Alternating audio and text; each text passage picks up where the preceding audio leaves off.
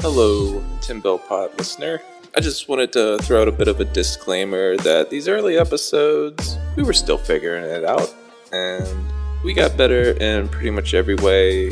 Definitely audio, storytelling, joke telling, research. So, um, you know, maybe start with episode 20, but if you still want to see what the growing process was like for us, continue listening to these early ones because I could see how that's fun, but um, just know it gets better. Hi, guys. I just wanted to let you know that since the last disclaimer, we've gotten so much better at making disclaimers. Like, for example, um, this one has lasers, this one has some dinosaurs. I even talk like a robot in this one. And if you want to listen to an episode like without any disclaimers, I would say um, maybe like 27. I think Bruiser Brody. I think that was like the first episode where we figured out kind of, oh, this is what we do. So yeah, no disclaimers on that one. Um, I mean, you can listen to this old ass episode. I wouldn't, you know, and I fucking wrote it and edited it and researched it and. All right, well, uh, enjoy this episode.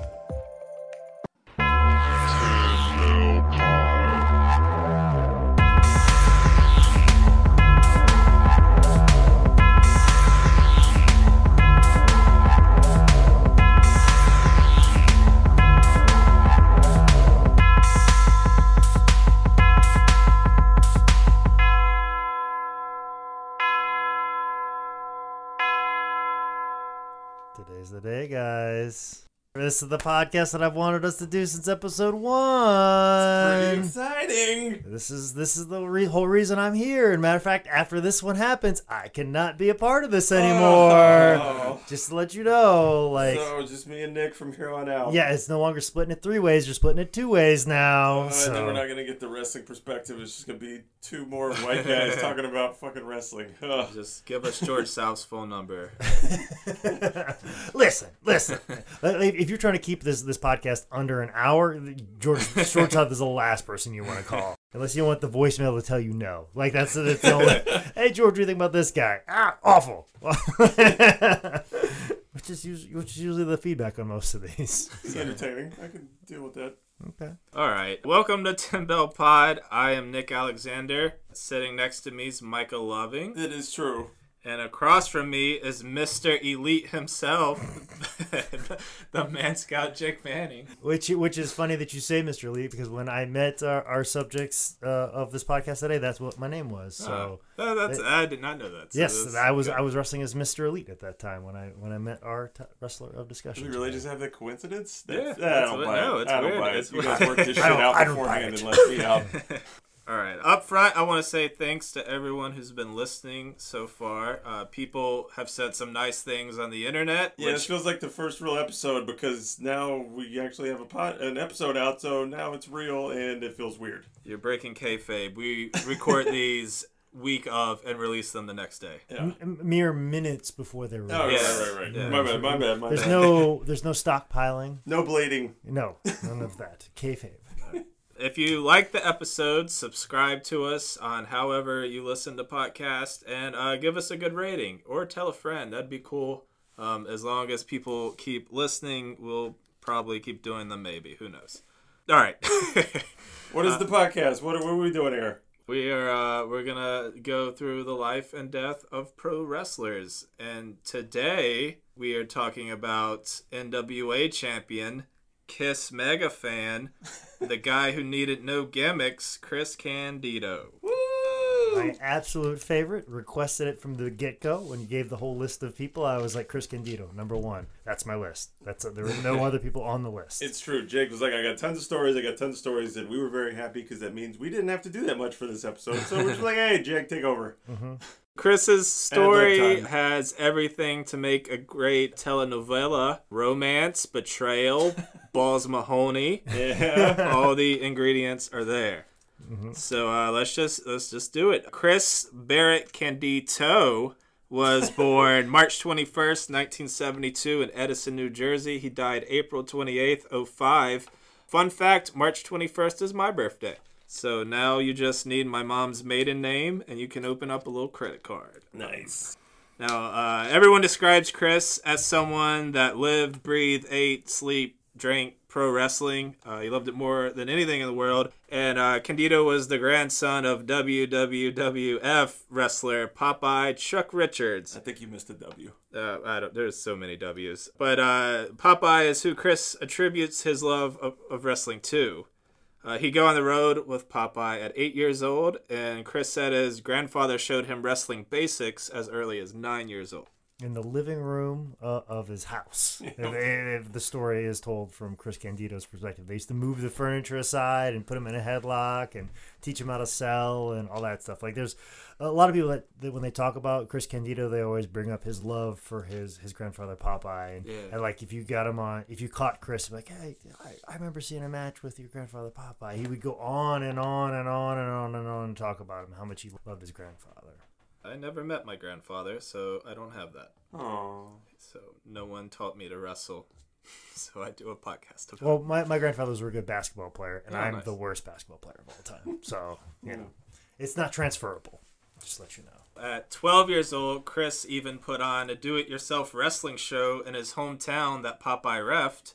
And Bam Bam Bigelow was on that show. Nice. And that callback. was the first time he ever wrestled to an audience, although we're still going to say his pro wrestling debut was Studio 54, which you can hear about on episode 1 of Tin Bell. Uh, as a teenager, Candido and his friend Jonathan Rechner, who is Balls Mahoney, began working for professional wrestling promotions in New Jersey, helping set up ring. So uh, he was on the right right track because I've been behind the scenes enough in wrestling to know that 95% of wrestling school is just setting up various rings. I Well- right, Jake? Well, full circle again is how I got on a wrestling show with Chris Candido. Is I set up a ring at a wrestling show earlier in the day, and I got on the same show as Chris. So Nice. full full circle. That's that's pro wrestling school. Tuck your chin, set up some rings, debut on NXT. That's how you do it. At least today. At least that's at least that's how it's done.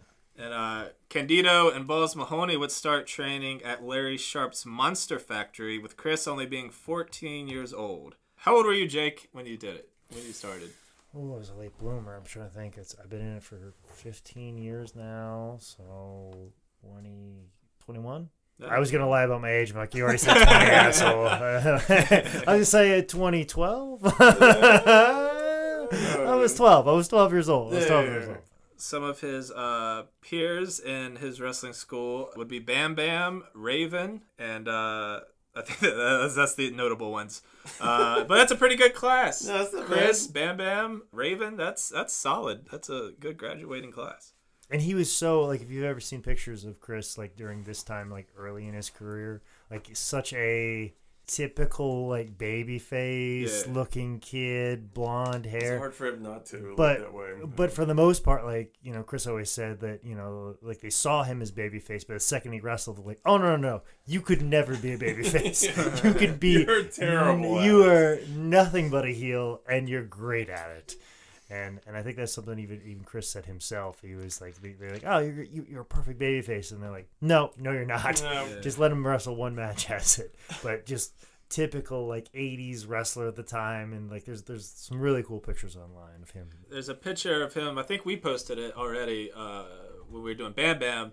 But it's like Chris standing on, I think, the bottom rope beside Bam Bam. And Chris said in training he'd have to stand on the first or second rope just to lock up with Bam Bam because Bam Bam was so big. And Chris was like a buff guy, but he was like, what, five eight maybe? 5'10, Yeah. something Yeah, like that. team dude. And then, all right. Uh, if who trained Chris seems confusing, uh, it's because it is. Uh, in a shoot interview, Chris said it's hard to give one person credit because so many people helped him, saying there's probably like a half dozen people who help train him.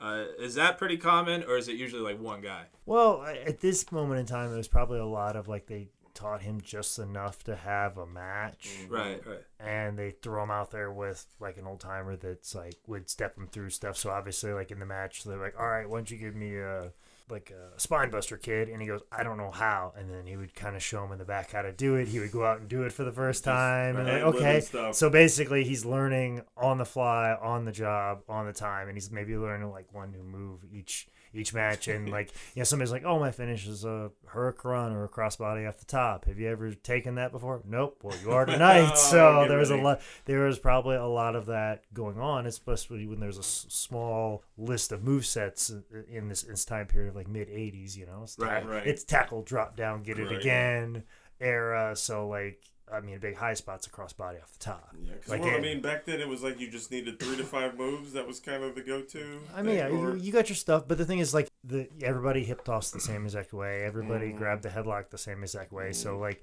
as long as you got like the basics perfected, you know, those little things that step out from it, they didn't te- teach you at the wrestling school. Like sometimes when you walk into wrestling school now, you, you got to teach these kids how to do tilt head scissors, how to how to post for stuff, how to base for stuff, because there's going to be six or eight guys they're going to run into in their first you know year of professional wrestling they're they're gonna, gonna know how to- how They- to do where like stuff. someone like chris he wouldn't be taking a hurricanrana except for maybe one person Right. in Yeah. maybe the first 10 years of his career you know because there's very niche market like if one guy just did this and one guy did that. more that psychology and selling and less on moves. uh, your Or- char- is more like character and heat Yeah. and keeping it easy. A lot of punch kick guys, you Mhm. know, and, and doing things that way. Like the, the sport itself hadn't evolved Yeah, past yeah. it. So, Yeah.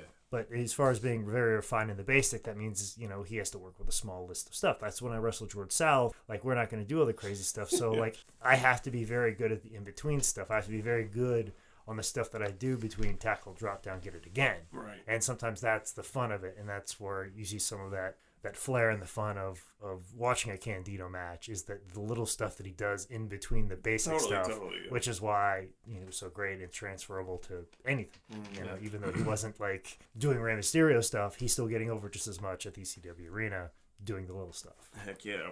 Chris made what we'll call his official pro wrestling debut in 1986 in Larry Sharpe's uh, World Wrestling Association. It was there he began using the alternative spelling of Candido for his ring name. So now he's Chris Candido. There, he'd win the junior heavyweight title as well as the tag team titles with Chris Evans. I assume not Captain America.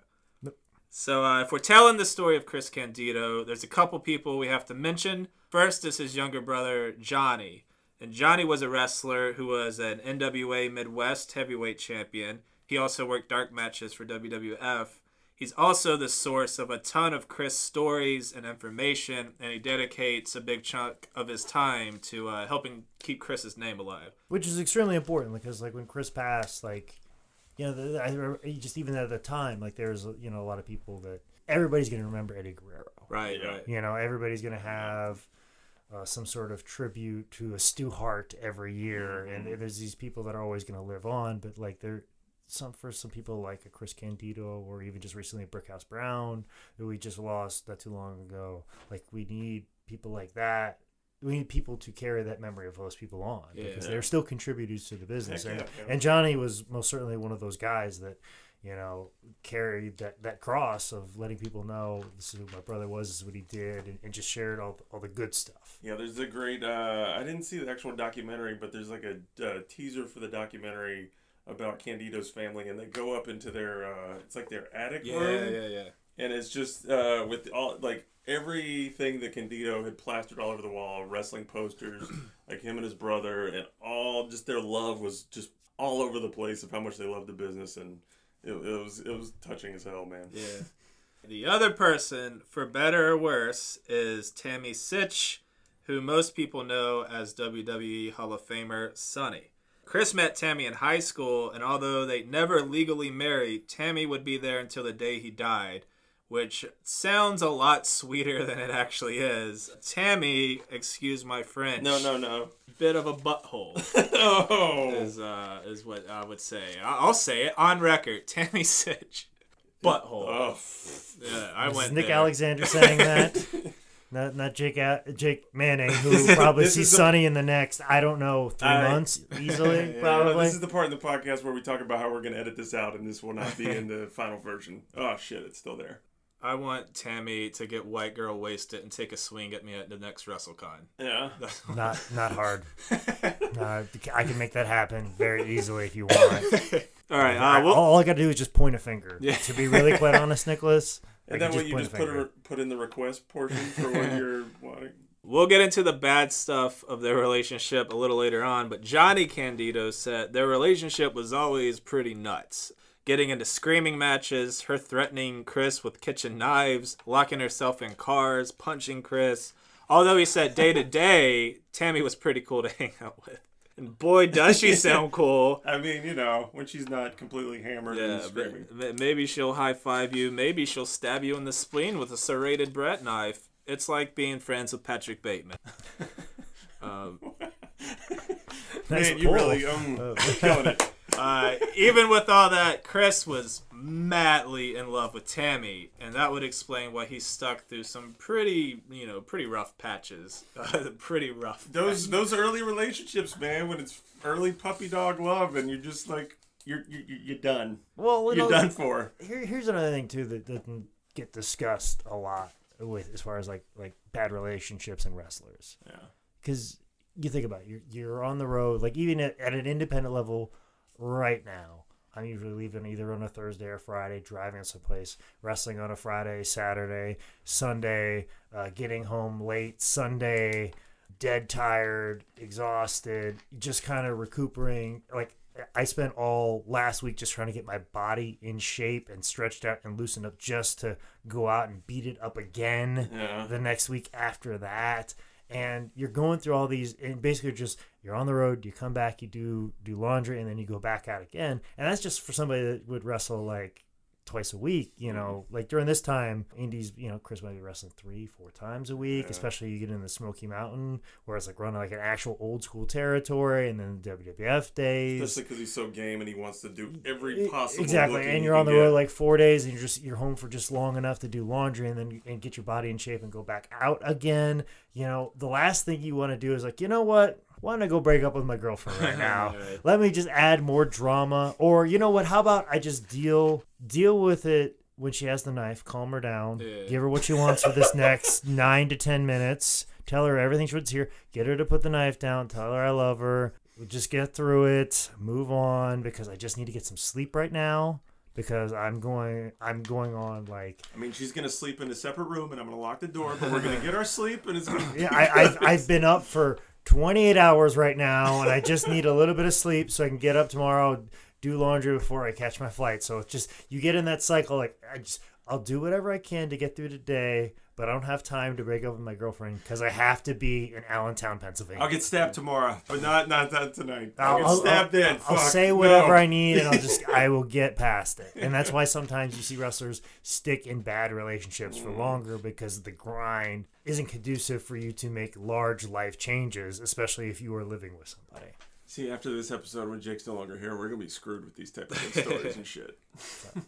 Well, I say if he didn't have time to break up with Sunny, how did Ric Flair have time to get married eight times and wrestle an hour every night? He didn't remember half the of them though, so He just left. He just stayed at the. He just he's like I'm gonna go stay at the Ramada tonight. I'm already drunk here anyways. I'll go to the front desk and check in. Like that's why. Because he's a psychopath. Chris Candido is a wonderful, nice human being. Going, what am I going to do with this home? And what am I going to? How do I break it off with this person who I love at some point in time in my life? put way too much thought into that. All right, after getting trained uh, and getting his feet wet in WWA, Chris did a lot of indie and territory work, getting a lot of road under him, and would end up working with up and comers like Tommy Dreamer, Rob Van Dam, and Sabu, all ECW legends. Speaking of ECW, in 1993, Candido began wrestling for NWA's Eastern Championship Wrestling, which is ECW before the name change. And at this point, Chris is still only 20, 21 years old. He's already like a seasoned vet in the ring. You know, he started when he was, what, nine?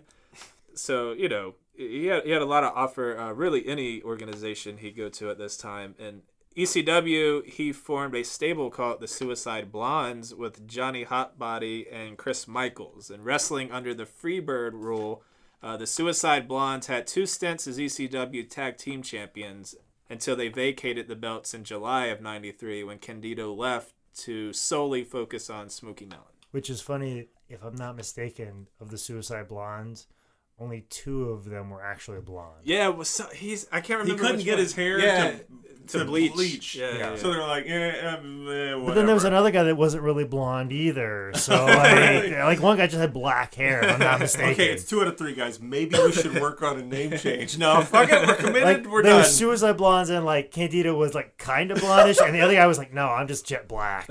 so like they didn't even, try. And like the early ECW when it was Eastern Championship Wrestling had a lot of influence of Eddie Gilbert, and it was very old school Yeah. Yeah. wrestling. It's not the ECW that we all know today. It's it's almost laughable. That's when Todd Gordon was in control, right? Uh, Yeah. yeah, I mean Todd Gordon was even around when it was still ECW. Right, but he and like that. wasn't, But, but, like this was like you know their top guy was Don Muraco. Yeah, yeah, yeah. and Jimmy Snuka, Yeah, first Snuka. ever champion. Yeah. Snuka was there, and also like King Kong Bundy would come in. And they were, really, Bundy did. Oh, yeah, I and then- and, like, I you- missed the Bundy. Part. You you look at like early Eastern Championship wrestling tapes, and like they're wrestling at a rec center with all the lights on, and like kids are in the front row. It's really it's really interesting. Huh. I highly recommend that you go back and look at it. All right, so if we can back back up to 1992, uh, Candido and Tammy, who would be renamed Tamara Fytch, were signed by Jim Cornette for the Smoky Mountain Wrestling promotion, and there Chris would be able to learn and wrestle a who's who of greats. Yeah, and Smoky Mountain was amazing for someone like a young wrestler at this time Right. because Jim, through his experience of working with NWA and WCW, he was able to bring people into Smoky Mountain. I think even like Arn Anderson, Bobby Eaton. Yeah. Um, and when I when I met Chris in later in life, he talked about one of his best trainers that he ever had was was Bobby Eaton. You know, and, and Bobby would be coming through Smoky Mountain. He said he would learn so much from him, and of course, you know, Kevin Sullivan would be making stops there. So there's all these people Rock and coming Roll Express were there. yeah, Rock and Roll Express, like Yeah.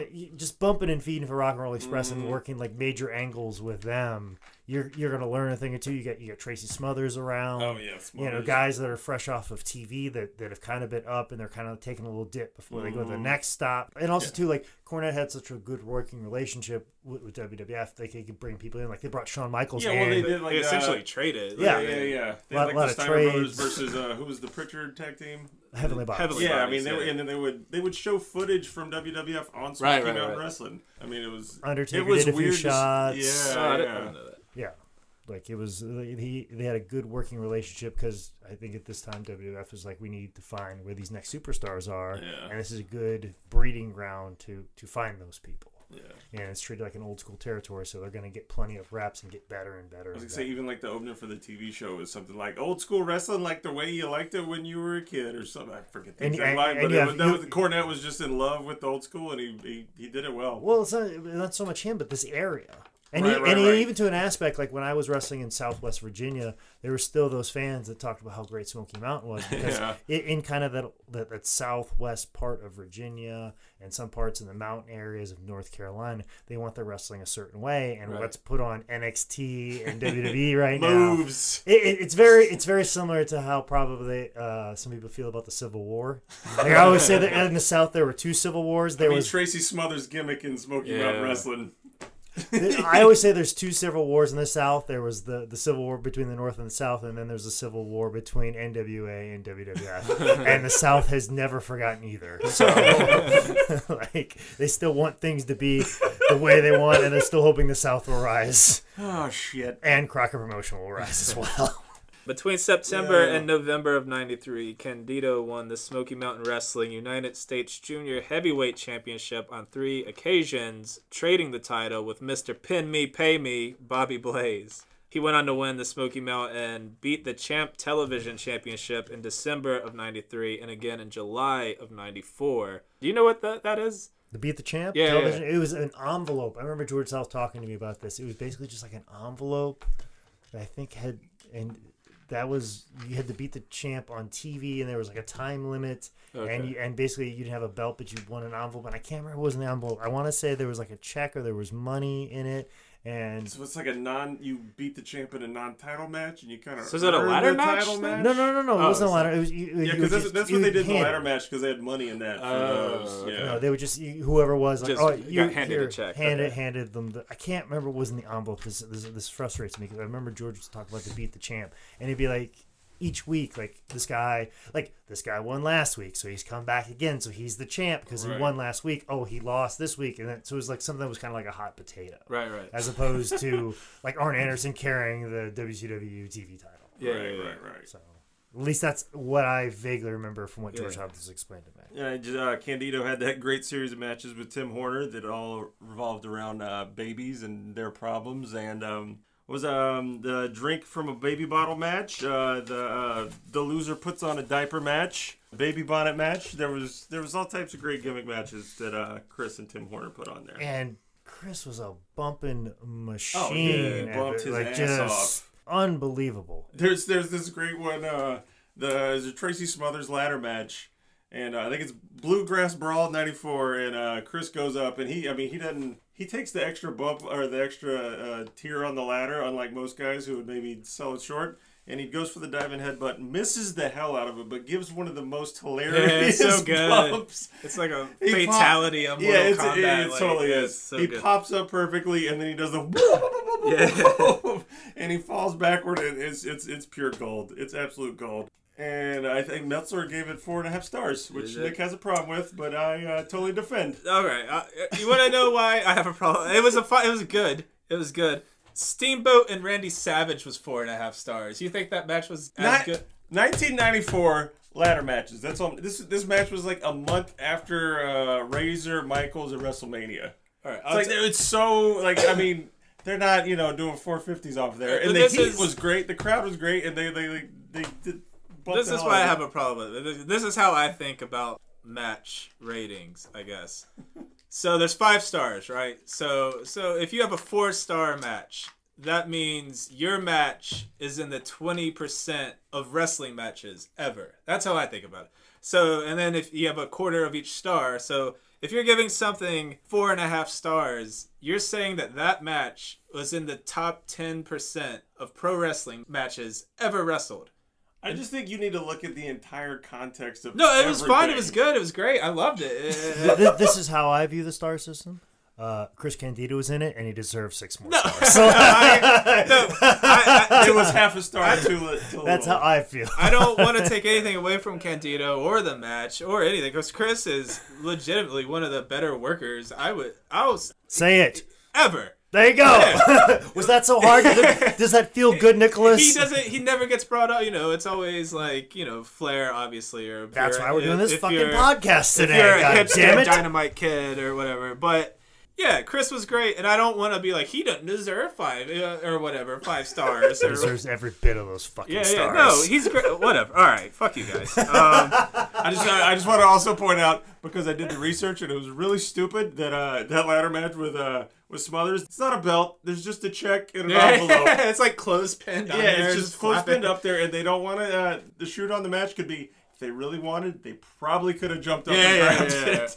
But uh, the the stupid research that I just want to point out is uh, twenty five hundred dollar check in that envelope nowadays. Four thousand two hundred twenty-seven dollars and nine cents. So a little bit more, a little bit more. All right, let's uh let's get through some smoke uh, some of the Smoky Mountain stuff. In '94, Candido formed a tag team with Brian Lee, with uh, Fytch managing. Do you want to know how she got involved? Just as a little side thing. Uh, most people don't know. Like she was, she was there with Chris as just his girlfriend, but at that time, Hillary Clinton was like, oh, all over, and because she Oh, everyone had, hated, and, and I everybody, think Cornette was like, "You'll be a Clinton supporter." Yeah. that was the heel move. But th- but like they even like they did photo shoots of her posing exactly like Hillary Clinton would the really? suits and everything. yeah, pan like like blue suits and stuff like that, and they just would throw her down people's throats, and that's what a lot of her tires like whatever Hillary Clinton would wear, like go get something like this similar, and they that's what they were going for. So it's funny like. As red as the South went this last election, Yeah. but there's still that underlying hate for Hillary Clinton, even like back, even this so '94. Sunny area. fucking put Trump in office. Is what we're saying. That's what we're saying. Yeah, that's all. I'll, I'll go ahead and say that. I won't. Go, I won't go as far as Nick, but I'll, I'll make that statement. so goes to show like how much hatred for the Clintons and how long it's existed in a lot of these red states, which is where primarily Smoky Mountain ran. Yeah. All right. Uh, so Candido and Brian Lee would win the tag team championship from Rock and Roll Express, which that's pretty cool to be able to say about yourself. All right. Uh, they kind of trade the belts with them, uh, with them losing the belts for a second and final time in '94. And after they lost the belts, uh, Tamara Fytch fired Lee and started managing only Chris Candido. Was it Tamara or Tamara? Tamara, Tamara, I think it's don't Tam. know. I think it's, it's What's the most southern way to say it? Tamara. Tamara. I think it was like Tamara. Tamara. Tamara because I think she was Tamara Murphy when she did Oh, like, some of 'cause the the, Murphy live Brown death stuff. Yeah, yeah, because the Murphy. I can I can't not call her Sunny, so I don't know. You can call it. I mean, you can get sued too. So. Uh, in November of '94, Candido won a 10-man tag or a 10-man tournament, uh, defeating Al Snow, Dirty White Boy, and Tracy Smothers to win the NWA Heavyweight Championship the Yeah. freshly thrown down from NWA uh, title. Shane Douglas. Yes. Now the title at this point, way past the days of Flair and Harley Race, but Chris said it was still a huge honor to hold the belt and be named with you know that list of people like Ric Flair and Harley Race. Well, I mean, if if Shane doesn't throw it down and they run with it, like there's there's like second wind Yeah, right, right. in NWA, and it was Yeah. positioning to be as such. But you know, if you piss on that belt, you're gonna push ECW to the forefront, and that's basically kind of what happened. Was you know, but if Shane puts that around his waist and talk about how much of an honor is and carries it through, and Everybody's becomes- like, eh, and they clap along, and it's the same old, same old. Yeah, like if, if that's the main belt in ECW, maybe NWA is seen in a different light. But like basically him throwing it down was the start of a lot of branches on the way down the tree for the NWA brand. Oh, I hadn't thought about it that way the before. first ever live wrestling show I ever went to was NWA. Cool. How old were you? That was with you. Oh, We what? saw Ricky Steamboat's son. We saw Lodi. That was the first match you've ever been to. Yeah, my parents didn't let me do shit. Jesus. You went to an NWA Charlotte show? it was first- in like the middle of nowhere. Oh no, I that know was which when one they you were went kind to. of booking, when No. they kind of close to Uptown. that was the light heavyweight tournament or something I like don't that. It was in. Monroe. Wasn't it like a big warehouse thing? Yeah, yeah, yeah. yeah. Yeah, yeah, I, I yeah. just remember it was NWA, so I thought like this is gonna be awesome. This is like a prime Ric Flair, and then I show there it's like Wasn't Mitch there? behind a Did- did Mitch dumpster. go too? I think Mitch did come. Oh, I'm just trying to. That was your first wrestling show. Uh, don't- I'm so. don't- don't oh, judge I'm me. sorry. Don't I'm just having me. a moment where I just realized how. Don't worry, guys. Billy Corgan's bringing it back. all right? And, th- and thankfully, Flip Gordon didn't win it because then he would have to flatten the globe on the belt Oh, because he's a flat earther. So Him and Kyrie Irving. Candido would uh, drop the title back in uh, February of '95 to Dan Severn. Dan Severn, of course, Steve Blackman and a fucking mustache. I don't care what you say. Which, by the way- wrestling all the way. you talk about the prestige of the NWA belt. He won it, and he would take it over to Japan, and it was like a big deal because Yeah. the NWA belt still melt Right, meant the same thing. And for someone like Dan Severn, who's beating the shit out of people on Holyfield. UFC, Yeah. That's what surprised me when I saw that with Severn. What was it 95? I'm sorry. Uh, is that right? Yeah. I don't know. I mean, I just like that was kind of. I didn't realize Severn did wrestling pretty much in the middle of his UFC career because Shamrock had his run in the UFC and then he kind of and then he did uh, wrestling and then he kind of went back. But Severn was like in kind of the prime of his career was still was doing wrestling in, in between his MMA and I was like, whoa, that's uh, I didn't I totally missed that. Well, look at CM Punk. He's in the prime of his Oh, MMA gosh. career. Oh, This is God. WWE. I don't want to talk about how I bet inside the distance on that fight, and Uh. Punk couldn't get me a finish, get knocked out, or uh, ugh. All right. In uh, late '94, Candido had formed a tag team with Boo Bradley, who is Balls Mahoney. At Christmas Chaos in December of '94, Candido attacked Bradley after they lost to Tracy Smothers and Cactus Jack. Their feud would lead to an angle where Sunny kidnapped Bradley's cat, which Jesus, oh yeah, I couldn't, I couldn't find footage of this. she it. she would bring it uh, a bag to the ring, quote unquote, containing the cat, and Candido would leg drop it and kill it, which is very Bossman and Al Snow like. I was thinking the exact same If thing. uh, if only Vince Russo were there to do a kitty litter box from hell match, the world would be a better place. I don't know. all from the mind of Jim Cornette. I mean, This right here, all from the Jim, Oh mind of Jim! Cornette. He's- if he hears that I compared him to Vince Russo, he will find me and murder me. yeah, I'll, probably. uh, once again, as soon as I see Sunny, I'm just going to point in your direction. And I see Jim Cornette, I'm pointing in your direction. So Just an all-out brawl with all of 1989's wrestling. Smoke Smoky Mountain Wrestling reunion, which is actually coming to Winston Salem. So I'll just how about I take you there, Well, um, and they just can all beat you up. no, Um, you. just say something about Tim Horner, and then like,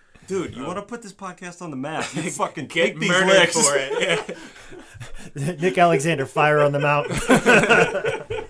That angle would eventually lead to a loser leaves town dog collar match at Sunday, Bloody Sunday 2 on February 26th of 95. Wow, I like a good historical massacre named uh, wrestling pay per view. Yeah. Or special. Bradley would win the match, and that marked Candido's final appearance in Smoky Mountain Wrestling before he and Sunny joined WWF. And you mentioned his ladder match. Uh, I got four and a half stars. All his Yeah. highest reviewed matches, it seems, were in Smoky Mountain, as they would let him wrestle. Yeah, they let him For do more than four minutes? Yeah. yeah, but like, this was like during the time of, of gimmicks in WWF and WWE. But I mean, like, right. but like, It was all like profession gimmick. yeah, I mean, and like Meltzer hated that shit. And but the thing is, like, I have vivid fucking memories of the Body Donnas. Like, Yeah. I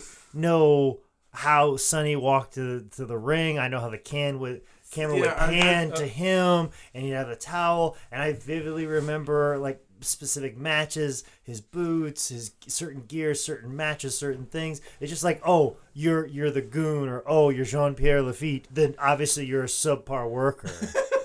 you know, like You should the- see the eyebrows in the, on on uh, Jake right now. He's totally insulted. Oh, like oh, so like oh, if I just wrestle under your real name, that's the only way you're gonna get four or five stars. Or if just you put wrestle, on just put on some brown trunks and go out there and work. Yeah. But not everybody can do that because not everybody has that spot. You know, Chris had that spot in Smoky Mountain. I mean, at least he wasn't the superhero or whatever the hell he was, right? Well, Mm-hmm. we'll get into all his WWF gimmicks, and I I loved the Body Donnas. I thought it was a great love 'em. gimmick. It was good. Uh, a lot of people don't think that, but fuck them. Work, uh, work, worked for for Sunny and what she was bringing to the table, and they wanted to be a package deal, and that was probably the best way to put her on there. And you know, Tony, uh, I want to say Tony Robbins. Was it Tony Robbins? the, the No, no, I know motivational who you're speaker. No, the Tony, the, the the guy that wore the hat, that had the ponytail, and he'd be on the like elliptical type thing. Oh yeah. All I can think is the Juice Man right name. now. Tony Just Robinson, Nah. Tony. Roberts. I don't know.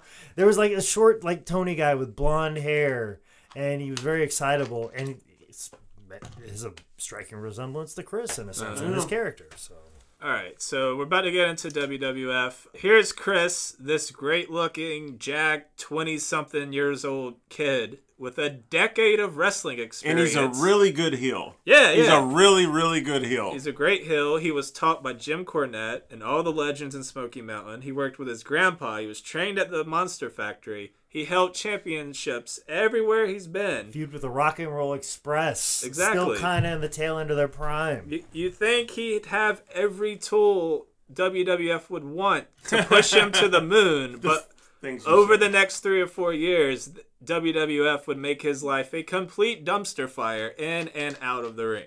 So in '95, Candido and Sytch were signed by WWF. Uh, originally, they gave them a cape superhero gimmick called Team Spirit. they said loosely based off Mighty Mouse, and to my knowledge, that never made it to TV. But I don't know. I didn't watch all the TV. I, I heard I heard there was a lot of it was a lot of house shows and they did it a couple Right. of times and I think they were also trying to make them baby face. Maybe. Yeah, yeah, yeah. the thing. And- and I think it was more- and I Chris think was so pissed because he's like, "I'm a great heel and I suck at face. Why are you Yeah. doing this?" But I, I also think it was kind of a little bit their I, I think their their the outfits were their idea. Uh, they were trying to make it work. Uh, so I don't know like when I heard the the Pritchard podcast, I want to say that they were trying to make it work or some or I didn't, I didn't get the impression that. It, I don't know what he meant it was by- Candido's idea. well, they said that we were trying to make it work. I don't know who his we was. Well, and for somebody I, I who assumed bitches about it's, pronouns, it's that thing where it's like, okay, they have that that moment. They're like, okay, Candido- how can I make this work? Candido would make. He wanted to make every. He just loved wrestling. Like he didn't care if you were doing a diaper match or uh, Yeah, yeah. a gimmick or a no gimmick. He just he wanted everything to be good. But he was still pretty frustrated that like a, No, exactly, they're making him a baby face when Yeah. he clearly is like, no, I fucking suck at this. Why are you doing this? Uh, I also want to mention that the Mighty Mouse gimmick with the cape, uh, they ended up giving that to Neville or Pac If you're, I was gonna say uh, apparently because Vince has been on a Mighty Mouse gimmick Yeah. kick for way Well, too long. like like I said, he goes through these cycles. Like I said, the paramilitary group when we talked about the, bo- Right, the Boss exactly. Man Right, podcast, yeah. and then it came back as the Shield. Yeah. So So very pro recycling. And Chris hated the gimmick. He hated being a face, I guess. And it never got over, so they renamed Candido Skip and they renamed Tammy Sunny. They would debut on WWF television in May of 95. This new gimmick was a pair of arrogant fitness gurus who mocked their opponents and members of the audience, which is some good old fashioned oh yeah, God, Sunny was so fucking good at this. Yeah. Her talking down to the ring, like I'll never the way she would lean into the camera and talk directly into it about how fat and disgusting people were, which she'd already had experience Oh, doing Mountain in just- Smoky Mountain, just Oh. just railing on people. Now she's doing it right directly into the camera. It's like if you lean in enough, the viewer gets a better shot at punching her in the face. Yeah. Like it puts her closer so you can assault her. yeah, and yeah, exactly, and she's just begging for yeah, it. come on, come on. And she, my mom, still to this day hates Sunny and has told me multiple times. She's like, "Don't you ever, ever get involved with anybody like Sunny." And that's just off her on char- on camera character. That's not even like the stuff, the other No, stuff you- that we know. Even you your mom's like, it's it's a, it's a, she's looking outside and it's oh, it's a very bright day out there. Yeah. it's just you can't even say the word. Uh, she can, and, that, and that's the thing too. And I told Sunny that like years later. I was like, my mom still hates you. She said she she was just just irritated by you, and she called you like a slut every time she had turned around. And Sunny just looked at me like, she's like, what do you mean? That girls on right now are just showing their vi- vagina every five minutes, but I'm the slut. Ah, I'm yeah. like, no, I meant it like you did your job well, but Can you uh, take a compliment and understand what the fuck I'm talking yeah, about? exactly. I'm trying to tell you, you Jesus. I'm trying to tell you that Susie Fairbach hates your guts to this day. It's 15 years later and she wants you dead. yes. I feel that way about Jeff Jarrett. I cannot like Jeff Yeah, Jarrett kinda in any way. capacity because he was such a good hill when I was a little kid that I grew up hating him. And no matter what he does, I still hate Jeff Jarrett. This was Like, kind of sidebar, but uh, God, Jeremy Davies in Saving Private Ryan. He's the character who is the total fucking wuss, Yeah. and he ends up getting two of the other characters killed at the end. And I remember thinking at the end of that, if I ever see that actor in public, I will punch him. And it's just like he's an actor, but I, I still hated him. I, st- I wanted him hurt But but because he was so good. but it's funny that as we're talking about like basically Chris's run here, and most of our attention is on Sunny, and, and that's but- going to but- be a common theme. and that's going to be a theme until until we get to ECW, Yeah, right? which. I'll I will come back around to that. But like that's basically let's move along right with the timeline. Now, uh, if you talking about this gimmick, Chris also didn't love it, and you know Tom Pritchard and Cornette also had a lot of bad things to say about it. Everyone thought it was a little beneath what Chris could be, and in 1995, Chris won Wrestling Observer's Most Underrated Wrestler of the Year, which is again someone saying do something else with Chris Candido, please. That's a begging. Again, I thought it was great. I love the gimmick. They they got fucking booed like I mean, crazy. your top guy is a male stripper. You know Yeah, what I'm exactly. Like, uh, you know what I mean? A fitness guru can't work his way to the top. There's a dead man that's Yeah. hold your belt multiple times. Like it's it's possible. I mean, it worked though. They got Do think reactions as every good as it was him, like, because his first big feud was him jobbing to Horowitz. Do you think that had a any? Maybe sort of like I like I. Uh, let me tell you the feelings because I saw it live. I saw Action Zone when this particular match happened on Sunday morning. It just regular typical job matches, and I was kind of I don't. I'm not even familiar with actually. That was just like a one hour. It was a one hour thing on thing. USA Network on Sunday mornings. They had the Sunday morning show. They also had the Saturday. I think they might have had a Saturday morning thing, which might have been like a like a mania. It was before Livewire. There was a something there, Huh. and then of course, if you caught certain channels, uh, depending on what like ABC affiliate or NBC or Fox affiliate, you would get a wrestling challenge or, or something late night on on Saturdays. Right. And then of course you had the Monday Night Raws, and of course also the pay per views as well. And, that- Right. and then of course there might be something else syndicated out there and, and available. But Action Zone was Sundays, and it was a, just a lot of job matches. Mm-hmm. you know, old, Doc, old school superstars. Type yeah, stuff. it, it, that was the thing. It was it would take the place of superstars Right. for me in my life. yeah. And I'll never forget, like it was just a typical match. They're going through it. You know, Skip, he's doing the push-ups, and then Horowitz comes out of nowhere and does that like amateur wrestling roll up, little roll up, and you just think it's just gonna like you one, two, and then And then the and three kick out, hits and then and- three hits, and it's it blew my ever loving 13 year old mind at the time. Like, holy shit, they just, this just happened. Wait, did, did Horowitz just win this match? What? yeah, because What? you because you just knew like all these job guys that get beat up, Yeah, but you're but you're but you're you're you're there to listen to like the promos that pop up and whatever, and then yeah. mo- and then There's to be nothing out of uh, the norms here. It's just going to be straight shooting and then yeah, that. but but this is this is this is methadone. Mhm. Like like raw is the straight up heroin that you're gonna get, but this is like the list. we're going to tide you over till And, even Raw at that time was a lot of job matches. Yeah, it but totally they're, was. But they're doing angles and stuff like that to give you the interest for the pay per views. But like Action Show was definitely straight up methadone, like low grade methadone. and then this angle happens, and it's just unbelievable. And it's left such an impression upon me. Every WrestleCon that rolls around, because I work for High Spots, and we're the ones that book the Super Show yeah. every year, Michael Bochicchio, the owner of High Spots, he always asks me, he's like, Jake, you're my employee. You put up with everything all the year long. Is there any particular match you want to be a part of, be incorporated, or do, or any ideas that you want to do? Here's here's what here's what we got, or here, let me know what you want to do. This would be a time for a dream match because I can facilitate that for you within reason. You know what I'm saying? I'm not gonna book- Hogan's not fucking available. yeah, I'm not gonna I'm not gonna book you against Hogan. Okay, so stop asking. But he would always be like, "Here's a list of people," and for the last four years, I have been like, "I want to wrestle Barry Horowitz, that's that's a dream match we all want. and I want to wrestle Barry Horowitz." And a couple of times, I'm like, "Listen, I will get the the skip body down a singlet." But regardless, I'll wrestle the Man Scout match, or if you want me to just wrestle the Man Scout match. But we are fucking doing the same fucking finish. We are doing. I'm doing push-ups, and then he is rolling me up. Like he's gonna make a little comeback. I'm gonna hit him with something. I'm gonna do a push-up, and he's doing this fucking roll. I have angled for that for the last four years. And Michael even reached out to Horowitz, and we were this close. If he didn't have knee surgery, so close to WrestleCon, Son it, of a bitch. it was going to happen. And that Ugh. feud would end at uh, SummerSlam 95 with Horowitz winning again after a little interference with Hakushi. which was very bizarre and weird. Yeah, it was, it Yeah, was- and that's the thing. But also too is like it's weird. Chris got Barry Horowitz over, Yep. yeah. but nobody sees it that way.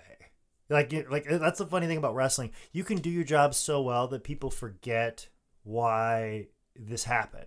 Like one time I wrestled this one guy. He was just a big, big guy who had a nice look, and I Would around- people know him who are listening? Probably not, but also too, I don't want to put his name out That's there what I because I feel getting at. bad. But there we go. We're past that. uh, but he doesn't wrestle anymore, and I don't, I don't want to put him out there Yeah, like yeah, that. gotcha, and, but I made him look. I gave a 20 minute match and just made Damn. him look great. He played up to all his strengths, made him look fantastic. And ever since that match, he got all of these bookings. And somebody came up to me and they were like, "What is wrong with these people?" It's like they saw Sting versus Flair, and they started, and they gave the credit to the wrong guy. like, like that's that, that. But that's what happens sometimes in wrestling is you can make somebody look so good that you don't give credit to the person that did the work. But there, but then there's like certain people that can find a way to do the work and get the guy over, but then they get the credit out. Like I saw Steve Corino wrestle Zach McDaniel, who is an alleged stepson to Wahoo McDaniel. Oh, no. I don't know if this kid knew how to lock up, but Steve Corino wrestled him, Make him look like a million. made him look. Like, but the thing is, people walked out of the match going, "Oh, Steve Corino's the man." Right, right, right. I wrestled him the next day, and the talk the next day was, "Oh, Zach McDaniels is good." Not that Jake Manning made him look good. So it's That's always, a better compliment to you, though, right? is it? because Steve Corino gets the props, I do not. I know, I know. But So I, I mean, think that's- that's it's that whole thing of like a great referee is the referee you don't notice. But you don't book the people you don't know. I mean, uh, yeah, I understand So- that. so the- Monetarily, you get screwed, but I'm just. which is the end, game to all I, yeah, I this. know. I mean, I have bad points. so the, the, it's something that it's something I've always tangled with, and I'm sure this is something that is tangled with Chris Candido all his career. You're like I'm the guy that makes this guy look like this, especially during this WWF run. You know, I'm making this guy look like. Why can't you see that I'm the cog? I'm the straw that stirs the drink. I mean, you're Oz behind the curtain making everything. Don't don't you look like? But yet, Shawn Michaels can have a match against aging King Kong Bundy or uh, Akama. I'm like, oh, he's so good, he can work with anybody. Yeah. yeah, but those guys have a little bit of ability, and one of them main evented a WrestleMania. You know, but you're here's Chris Candido working with Barry Horowitz and the jobber guy of the week. Mhm. And he can make him look good. Imagine what he could do with an X Pac. Imagine what he could do with a Razor Ramon. Imagine what he could do with those people. And one, one real quick, the the Horowitz match of uh, one of Chris's big spots was getting suplexed to the outside, which was always kind of a crazy, at the time, just a crazy bump for me to see. And I think the Horowitz match might have his best one because I think they kind of screw it up, and Chris takes one hell of a damn bump to the outside in that match. In late '95, Rad Radford, who is Louis Spicolli, joined uh, Candido as a body Donna in training, and at Survivor Series '95, the body Donnas consisting of Candido, Tom Pritchard, still with his hair, Radford, and Wait, the- he still. I, at this time, yeah, at, uh, I at thought they did that at the beginning of the gimmick. No, No. And the- well, see, they know that the, he's not. He's just Tom Pritchard of Yeah, the he's Heavenly Tom Bodies. Pritchard right now. Yeah, and uh, oh, they haven't like put them together yet. look at me not knowing stuff. Also, the newly bought off by the Million Dollar Man one two three kid was on that team, and they faced the underdogs, who was Horowitz, Hakushi, Bob Holly, and Marty Jannetty. Why is Hakushi in that mix? I don't understand. Because he was Horowitz. Because he was Horowitz. I- They're trying to make this babyface run. Don't you remember the vignettes where Horowitz was like trying to talk to Hakushi? Hakushi, this is what we say in English. You know, No, you don't see, remember see, that's one thing. I wasn't like Candido. I'm ECW Candido. I don't. I mean, yeah, I'm totally stupid on the on his uh, Body Donna run. So yeah. So it was an English lesson vignette city. yeah, they just did all kinds of stuff where he was trying to Americanize Hakushi it was Crocodile Dundee, but a little bit. All right, so uh, one two three kid would end up getting the win for the Body Donnas after Psycho Sid interfered, and uh, that was all they were trying to set up one two three versus Razor Ramon. Yeah. Um, on December of '95, on a episode of Superstars of Wrestling, Sunny fired uh, Radford after they cost uh, the tag team title shot uh, to the Smoking Guns, and that would kind of set up a feud between Chris and Radford. And this is when Tom Pritchard comes in, uh, interferes with a match Ah. as Candido's cousin Zip, who now had short, bleach blonde hair. And originally, when they called Tom and asked him if he wanted to cut his hair, he was like, "Fuck you, no," because his whole shtick was like, you know, he'd get in the yeah, ring yeah. and flop his hair about. But in real life, he's also very proud of his hair. yeah, Very, he's got. He, he you would have to be to this Yeah. day, he has fantastic, just wavy. Like I am very jealous of his hair right now, and I've never lo- like really. Li- I've never been like, ooh, like I want this person's hair. Like I've never felt that except for the Tom Pritchard, like his So- his his wavy hair. I'm glad his hair recovered from uh, his. Yeah, it doesn't matter what you do to it; it just comes right back. His at this, I I love this story of when he got the haircut. Is he went in the with Bob Backlund. Well, yeah, uh, I guess like Bob Bag was there, but also too. Uh, Chris went with with Tom to to the barber. no. Tom walked in, sat down in the chair, and Tom uh, go goes to the barber. He goes, "Make me look like him," and pointed right at Chris. Chris. and he's just like, just disgusted. Why am I doing this? This is But the part that always got me was, it it seems so random, but they talk about, and then Bob Backlund walks in and goes, "This ain't right. This ain't right. This is a travesty. It's a travesty." miscarriage of justice. And it's just like, so why did Backlund know this was going on in this particular establishment, and he found it and got outraged? Just, well, because also apparently Bruce Pritchard was filming the whole incident. Oh as yeah, well, yeah, that's so. it. But it just seems like it just randomly Bob Backlund watches in, walks in, is like, "I'm gonna get a haircut." Oh shit, they're cutting off Tom's hair. Yeah. well, that's how Bob Backlund works. You- It's you- true. He You just say his he name three times. appears, he pops up, he disappears. He's more of a specter than he is really a former WWF champion. Well, Tom said the reason he even did it is because he liked Chris a lot and he wanted to work with Chris. Uh, he did not like Sunny, In uh, February of 96, the Smoking Guns forfeited the tag team championships after Billy Gunn had a legit neck injury, and the Body Donnas won a tournament for those titles, defeating the Godwins in the finals of the WrestleMania 7 pre show. You mean Wow, WrestleMania I- 12 pre-show? Yeah. Oh, my bad, yes. Sorry, I said said 7. seven. didn't Oh, I? no, no, You no. thought I- the X was a V, you No, son yeah, of a bitch. bad. This is uh, WrestleMania Roman 12 in Anaheim, California, just before the Iron Man match. So Yeah. I remember this. I'm kind of I, I'm kind of surprised. Like I didn't realize they did, they did pre-shows even back as far as those with. Well, I think they've always kind of had like dark matches to get. I, the I know, but it's pumps like a, it's a tag title thing. It's because you know, kind of in recent years they've done big matches on the pre-show. I didn't Yeah. know they did them so far back then. Oh yeah, they, they definitely did a lot of like big matches on the pre-show. Like that, that was like that area of like '95, especially those in your houses because they were trying to push people Right, to, right. to, to to buy and purchase. Because yeah. this is also the era. the, the 30 minute uh, buy buy buy that led into the pay per view. Yeah, before it would be like the long, long promo to like all day. Yeah. But then when you got into the era of like direct TV and dish and you just one button away, where before you were the era of like cable and you have to call, oh, subscribe, yeah, yeah. or get a box or Oh, yeah. I mean, but it was a whole ordeal. when when they got to the era of you could just click one button, that 30 minute pre-show became that much more important. Yeah. So They held the titles until May 19th, where they were defeated by the Godwins. And following that loss, Sunny left the Body Donnas and briefly aligned herself with the Godwins before joining the Smoking Guns. And the whole thing with Sunny leaving is that at this point, she was way too over to be teamed up with Hills. This is when she was selling a million Raw magazines in her bikini Most shoots. downloaded and- AOL ever, all time, which whatever. doesn't even sound like real words today. No, it doesn't. Me and the Knickerbockers, we put a nickel in the peep show, and and those damn trolley hoppers came up. Back in my day. so she's way too over to be with Hills. So the Body Donnas needed a new manager, and at uh, the '96 King of the Ring, which is the epic Austin 316 promo. Oh, right. Uh, they introduced a new ma- manager, Cloudy, who was one of Candido's friends, Jimmy Shoulders, and Drag. Do you remember this? I remember this vividly. Yes. Oh, And then I just heard the Bruce Pritchard podcast about it, where they said they were hoping that he'd eventually uh, be good enough to wrestle, and they can do six mans. Oh, and it's turns out he wasn't. awful. He Yeah. wasn't good. It's like with the name with Jimmy Shoulders. It's like it's like the most obvious mob name in the like the third tier of the mob guy in the mob movie. Like it's Jimmy Shoulders over Yeah. here. Mm-hmm. Well, Jimmy would go on to quit wrestling. Find He realized he was not Uh, good. He he found God, became a chaplain and motivational speaker, and I assume his message is kids never do drugs and never be part of an angle Vince McMahon thought of while on drugs. Oh, boom roasted.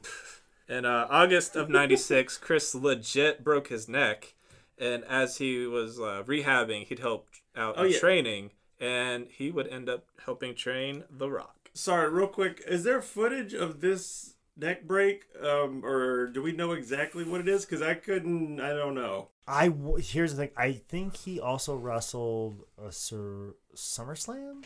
Mhm. I think he wrestled in SummerSlam with a broken neck. Jesus. Jesus Christ. And I want to say that th- when they interviewed him with the the neck brace on, they showed footage of the break, and I think it was like a house show. Where there was some- Really? I want to say that, or they talked about it in detail what happened. I vaguely remember that that interview, but I remember that match because there's a spot in it that I've always stolen when I do like a four corner tag match. Yeah. And people shit on that match, but like there's a spot in there that's But un- fuck them. but fuck them. But there's a spot that is timeless to where you, because you can tag in anybody at any time. Right, right, and right. basically, especially if there's like one heel team, you're in there as a babyface. Bip, bip, bip, bip, bip.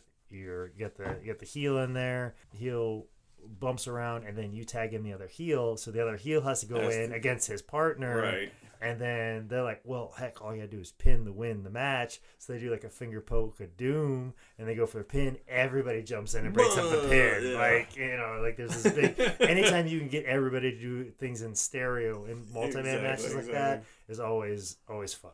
So So Chris has a broken neck. This is 96. This is around the time Sunny would start looking at Shawn Michaels with lust in her eyes, brother. Oh, Um, she, Listen, according to Sunny, it was all Shawn Michaels' advances. of course, yeah, it was. yeah. She doesn't. She can't. It's not. Nothing is her fault, dude. No. Weak cash. No. And even Buddy Landel's got a story from Smoky Mountain. Oh, so, boy. like, whatever. Th- th- th- this is Sunny's extracurricular activities are covered to death. I'd rather more talk about Chris. I agree. I Dealing agree. with this. I mean, just because Jake's mom is screaming at the podcast, whore, whore, whore, right now. Oh, I haven't told my mom about all this lurid detail. Like, I want to get Sunny's book and give it to my mom. like, Like, hey, give me a review. you were right. you know, that's that's the name of like Sunny's book. Is Susie Fearbach was right. Well, I, I, I hate talking about it too, but it's you have to mention it. No, no, you should mention Yeah, yeah. it, but I'd rather us talk about instead of us like detailing like all the stuff that Sunny did. Well, let's not let- gossip for thirty minutes. but but, but like I mean, let- that's I'd, the I'd entire rather us, podcast, I'd rather us talk about like let- let's put ourselves in Chris's shoes. exactly. Oh, I don't want to because Yeah, that's no thank sad. We can just crap on Sunny and it's okay, Well, but you- it's so sad to you- think about you- Chris in the matter. You say sad, but I think you need to look at it as, at this res- perspective uh, in the sense that we live in a social media era. Everybody's putting out whatever they think and No, feel. yeah, yeah, like how many times you see on Facebook, like somebody break up and there's these diatribes on Facebook, and and anytime you see some drama in relationships, you see all this just pop up, and even the slightest thing like, oh, I'm broke up with this person within minutes or hours of it happening, it, it's refreshing to me to see somebody that has you know was going through all these troubles and and obviously social media didn't exist but for him to bury it to himself. Yeah. like Gary Cooper you know what I'm saying? Like and and and a lot and do what those guys did in the 50s and, and 60s those guys that lost a wife and they just went to work and showed up every day. Those those cops that you didn't even know if they were married, like a Joe Kenda, like you're like is he married or he's not? He doesn't talk about his. He doesn't talk about his. I'm supposed to make the Joe Kenda references. yeah, he, he, he doesn't talk about it. You, you don't know if he's a wife or not. He just shows up, does his job. Like those Gary Cooper individuals, those Yeah. guys that Rock Hudson. yeah, like those guys that just like this is my personal life doesn't make a difference. I need to focus solely on my career, and I think I think that should be more commended in this situation too. Because also too, if he bows up to Shawn Michaels, No, he's fucked either way. Yeah, no, he's yeah. in the worst position imaginable. But the fact that's that- why it's sad as Yeah. shit. but but the thing is the fact that he internalizes that. Yeah, that's that's why it's sad. I don't. Th- but I, you say that it's sad. I think it's commendable as a man.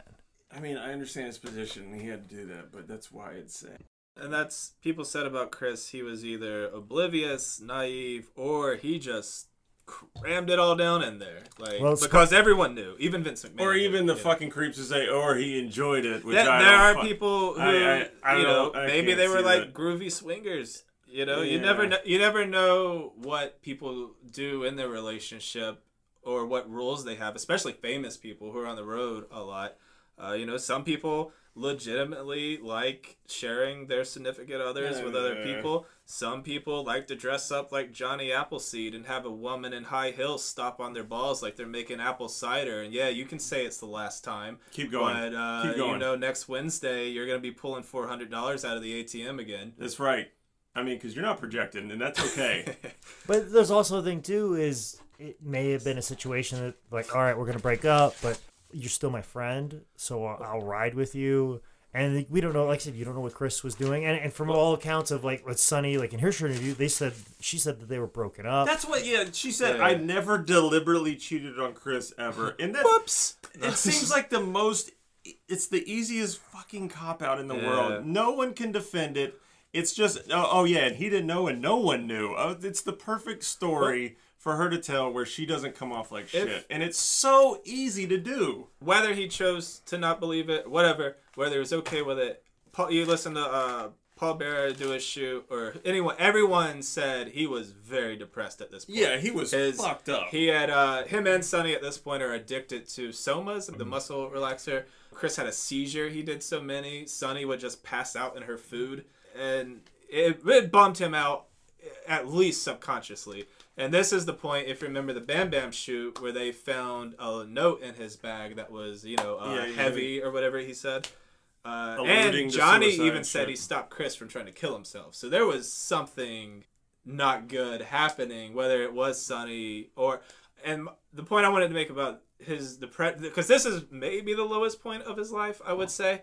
Yeah, there was the Sunny rumors. Yeah, there was the gimmick he didn't love, but he his neck was broken. This was literally the first time in his life he didn't have wrestling, Yeah, yeah. and with Chris, it was wrestling above everything. His whole entire life in his head couldn't go out the window. Yeah, this is the he would first like, time he's "Oh." on the sidelines. Yeah, Yeah, yeah, yeah. Well, and also too, they were asking him to be a trainer yeah. at 24. Yeah, Jesus Yeah, Christ. You know, and and and part of the reason that I took a break through training people at the High School Wrestling School is because So I- you get trapped in that? no, I didn't want to. Oh. I didn't want to help somebody achieve their dream, a dream that I was never going to achieve. Right. Damn, really? Yeah. I was like, I want nothing to do with training these people.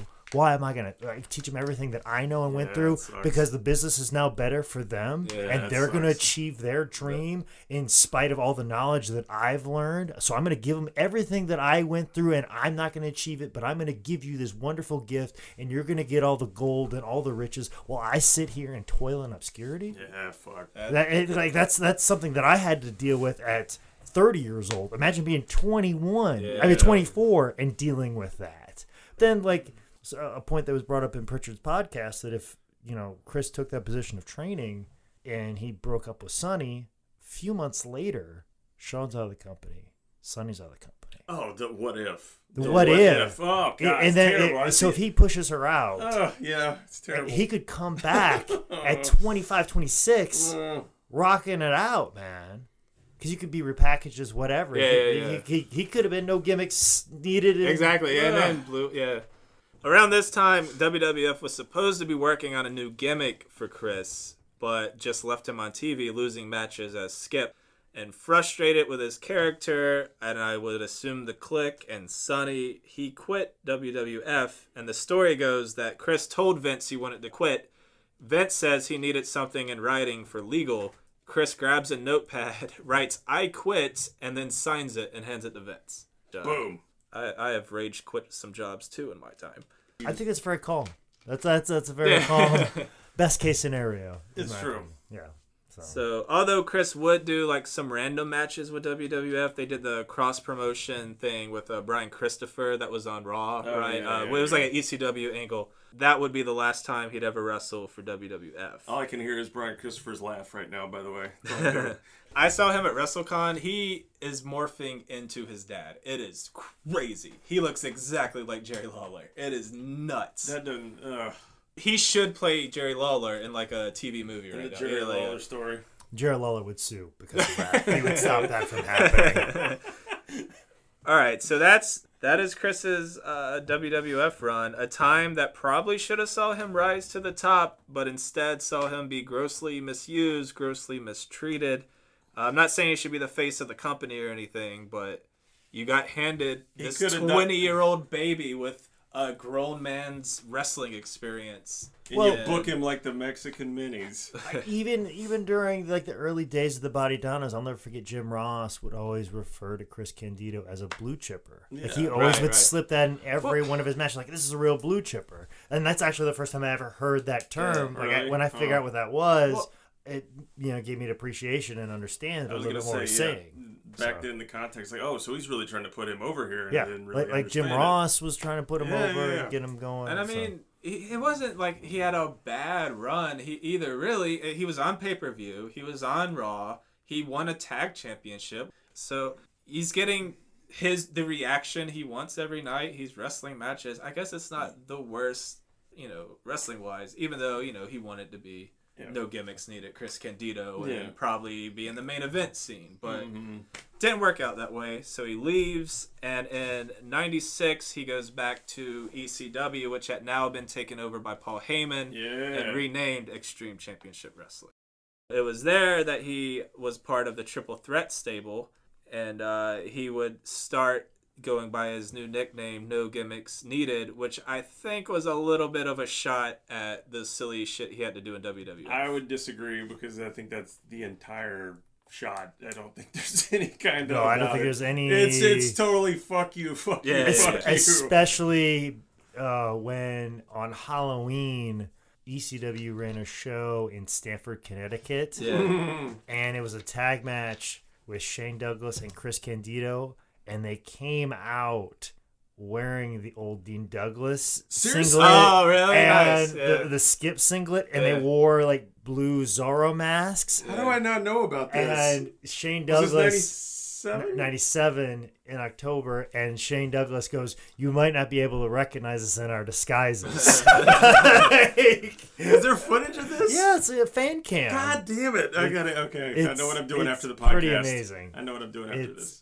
It's really cool. Wow. But yeah, he makes his debut in ECW against Spike Dudley, if I'm not mistaken, and debuts uh, a move power bomb off the, top Damn. rope called the Blonde Bombshell. Damn, Like, damn, damn. There, there are moments in my wrestling career where I've been like, man, could maybe, maybe I could start using this power bomb on the top rope.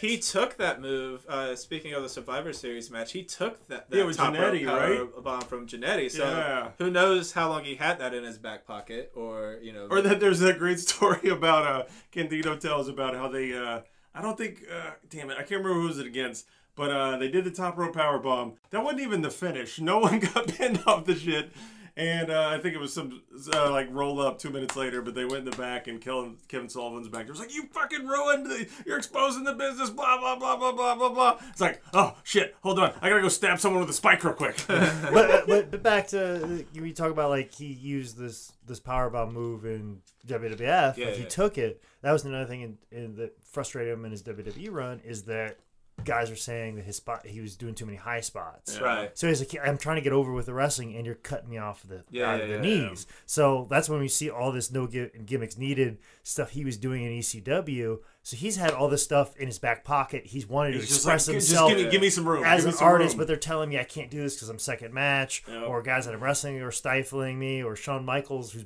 banging my fucking girlfriend is telling me I can't do that. So I mean, yeah, I mean, the first ECW match I ever saw live was Chris Candido versus Tommy Rogers, in November to Remember '97, and it was such a huge impression. They put on a great damn match. But yeah, like Jake said, that blonde bombshell. He pins uh, Tommy Rogers with the blonde bombshell, and I was like, "Is that what everything is in ECW? Is it every move but off the top yeah, rope? Holy shit!" Because and then uh, was it, uh, Tommy Rogers hit the Tomikaze, which was uh, you remember that Jake? It was like uh, Christian's weird uh, back arm DDT sitting Yeah, down yeah, thing. prettier thing, yeah, yeah. and it was like it was those two things and the crowd and the blue mat, and it was like my first ever real ECW match was Chris Candido, and that's why for me he's he's just he's in me so emotionally and nostalgically, and just that that top rope power bomb just blew my fucking mind. If you listen to him even do promos in ECW, he's just so loose and Oh, like happy. yeah, I- yeah, yeah. You know, he's, he's so much freer and, and just better and more comfortable. I feel He's basically shooting the yeah, entire yeah, yeah. yeah. time. I mean, he, Oh, he's he, there's there's a promo that he cuts on Terry Funk in ECW. I'll never forget this as long as I live because it's it's an old rule in in promo cutting. One of the first lessons you teach somebody who's cutting a promo first time, you always tell them don't run down your opponent because if you call your opponent a piece of shit, then then your you- win means nothing. yeah, exactly. yeah, you yeah, beat a piece of shit, Yeah, and then yeah, if he beats you, you lost to a piece of shit. Right, right, and another right. thing is, you never call legendary wrestler like somebody like Hacksaw Jim. You never call him an old man okay. because what same thing of like you got beat yeah, by yeah. old man or you beat up an old man. you got to create a competition that's worthy. But Chris Candido, he goes, he goes, Terry Funk, I'm gonna beat you, I'm gonna beat you, you old man. And I know in promo school you're not supposed to call somebody an old man because if you lose to him, you, you beat this. But that's how confident I am. I'm gonna beat you, Terry Funk. So I'm gonna just call you an old man right now.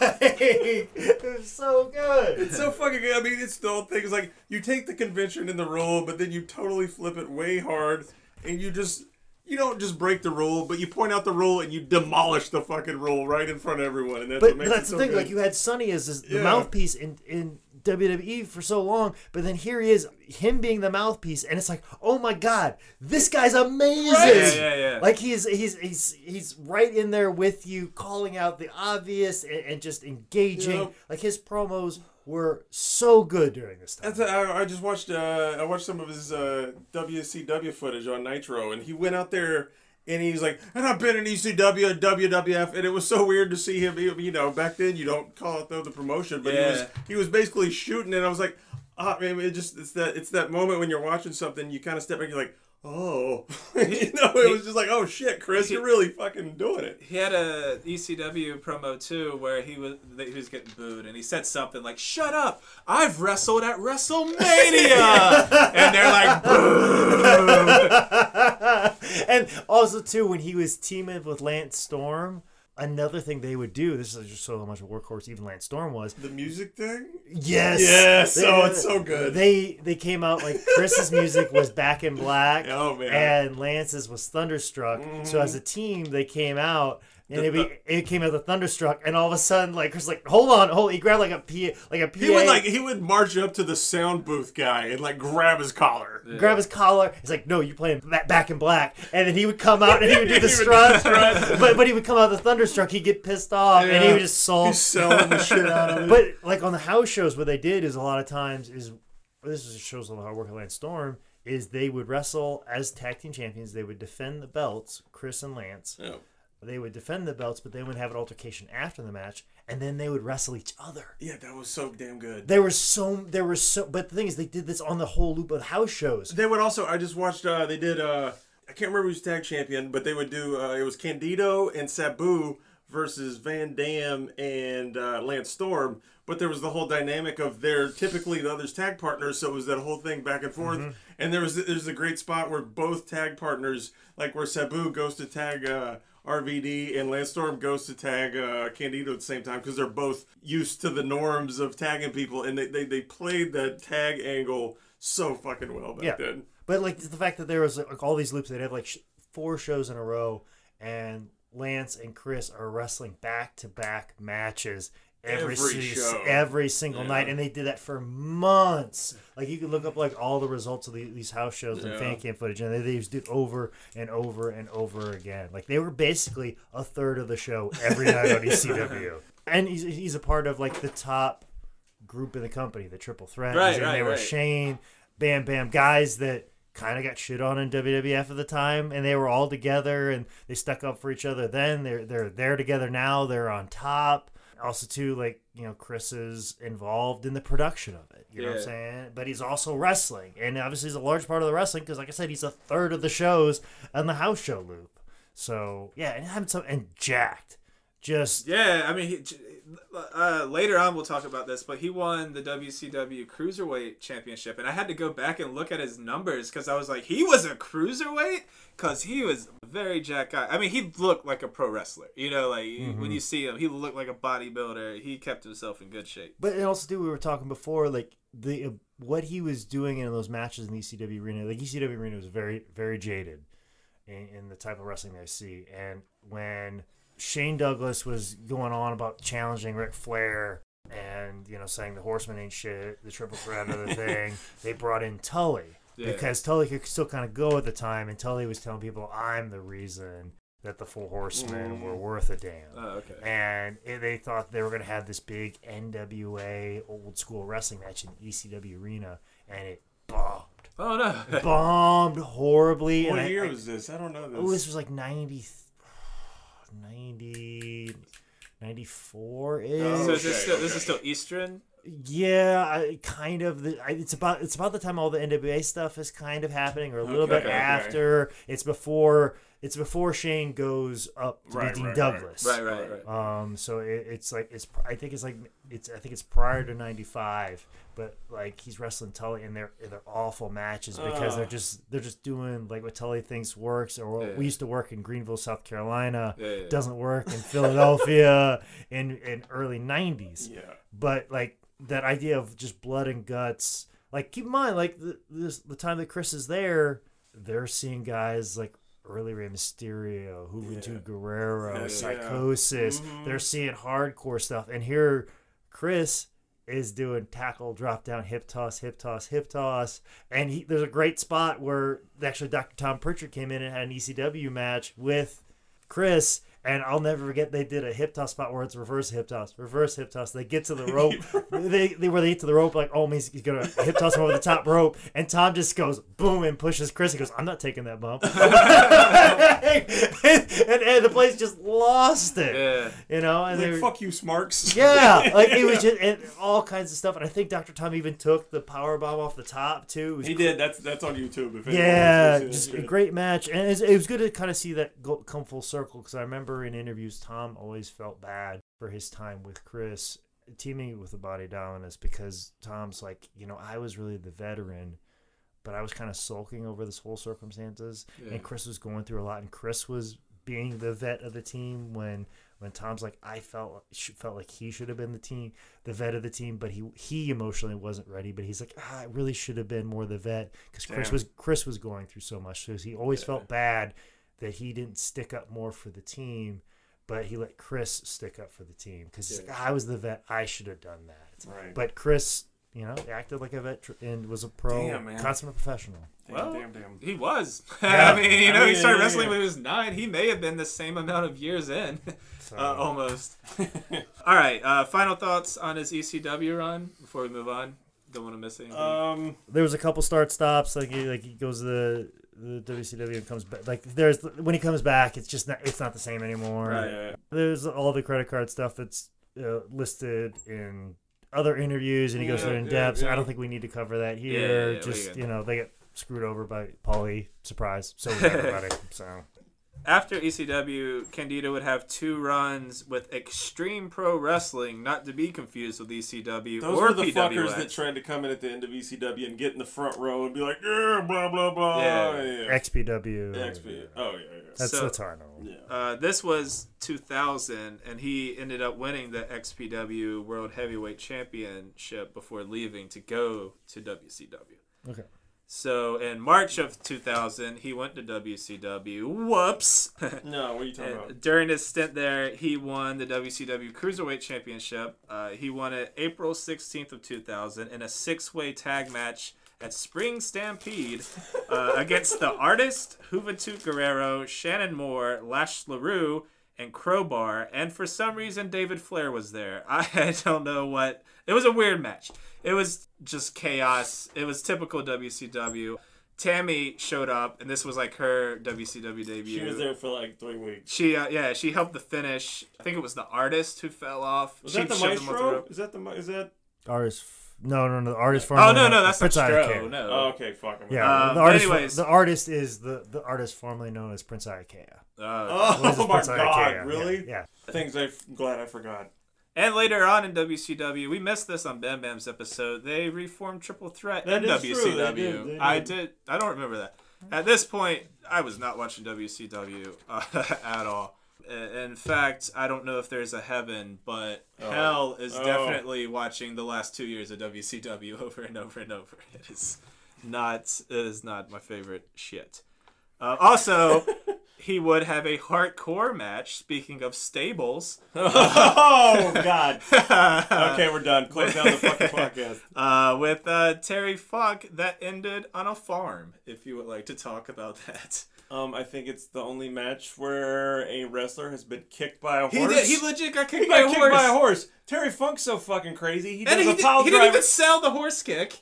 Like he was just no, like, he did. "Ah, the horse no, no. kicked me. He sold it with legit fear. Yeah. Because he sold it like, oh god, I'm getting kicked by a horse and I could die. Yeah. And he he freaks out and runs out. But you know, when you feel pain, you don't go, ow. You just panic and run. yeah, yeah, yeah.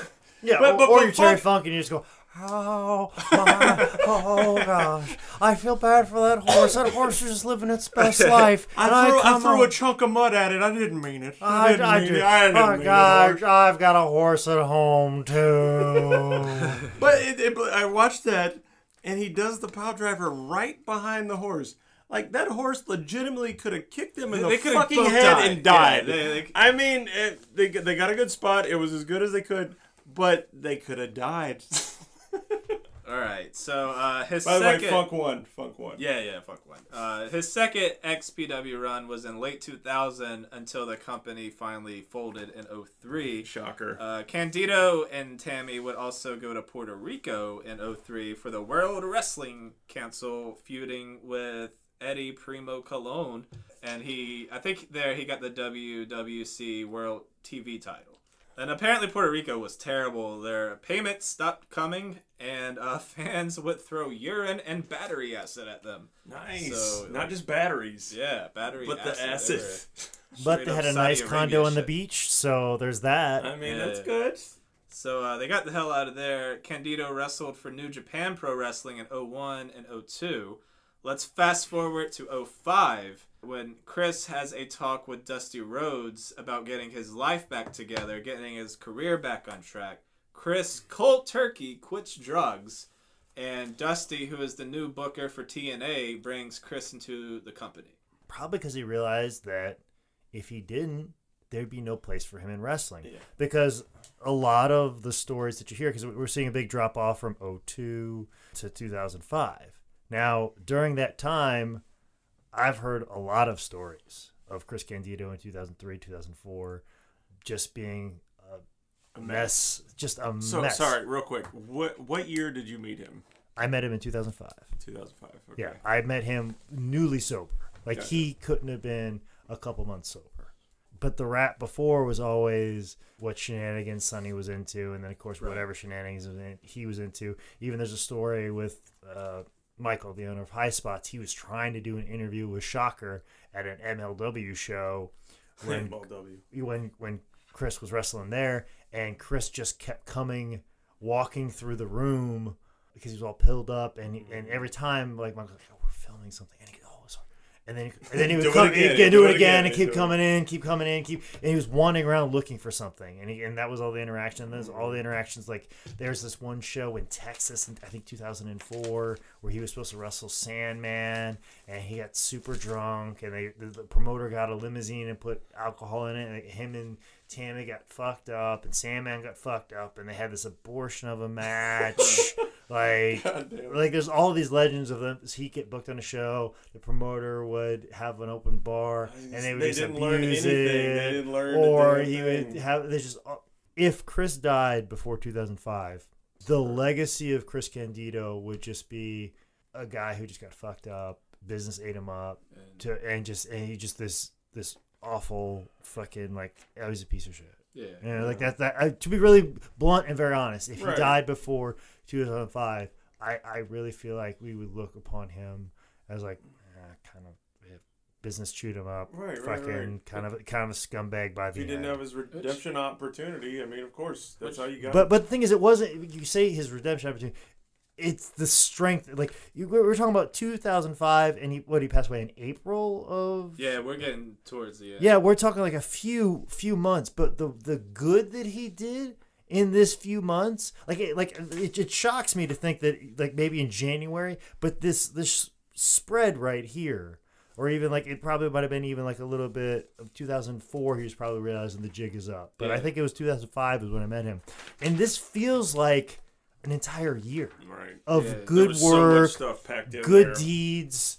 God damn, like and I, he, I met him at a NWA Mid South No Limit show. The, the Ritters were running a, a promotion in Davenport, Iowa, and they had a loose working relationship with IWA Mid South, which Chris just started working for them. I think maybe in December of 04. That was Ian Rotten's thing. Yeah, and and I remember I remember Sunny bitching about when Chris would go work for Ian because sometimes the houses wouldn't be all that great, and Ian's like, "Hey, I can't pay you Right, what right, we right. agreed upon." So he's But he didn't give a shit. he didn't give a shit because he was wrestling, and, and of course Tammy would be like, "What the fuck? You're supposed to get paid." And he goes, "Yeah, but see, there's only 20 people. There was no money The to match get." was good. And, Yeah, and he's like, because there's there's actually like a match on the network where you see Chris Candido wrestle Matt Sydal in front of less than 20 people, damn. and Chris was Oh just, damn! I, f- I forgot to watch the damn match you told me with Jimmy Jacobs. yeah, I gotta watch. and that was the thing. They brought him in. I gotta watch that match. he, I think he wrestled Jimmy Jacobs for the NWA Midwest title, Yeah. And um, goddamn the match that Chris had with Jimmy Jacobs. I, I highly recommend everybody that has the High Spots Wrestling Network go out of your way to see that match. We'll post the date and shit. Yeah, I I remember. I think that might have been January, if I'm not mistaken, of 2005, or it might have been December, whatever. But whatever it was, but I'll admit that I remember meeting Chris, and Chris was the first ever wrestling superstar. Anybody that ever had any TV time. Right. Now, granted, like most of the people that I was on shows with were like Matt Sydal, Delirious. Right. I was on a show with Punk, Cabana, Christopher Daniels, Chris Sabin. But Pete at that time, but like somebody who had were been coming up. yeah, yeah. this guy was on WrestleMania. Yeah, yeah. yeah. as he's so mentioned already. Um, and he he showed up in a button up blue baby powder blue dress shirt and gray slacks, which I found out later he referred to as his Ric Flair clothes. Uh, yeah, yeah. Because he was like, oh, these are my Ric Flair clothes, and he had still had the WWF eight x tens with him holding up the, the, the championship belt, and I'm like, man, this looks so cool, and I'm I'm like, and I'll never forget.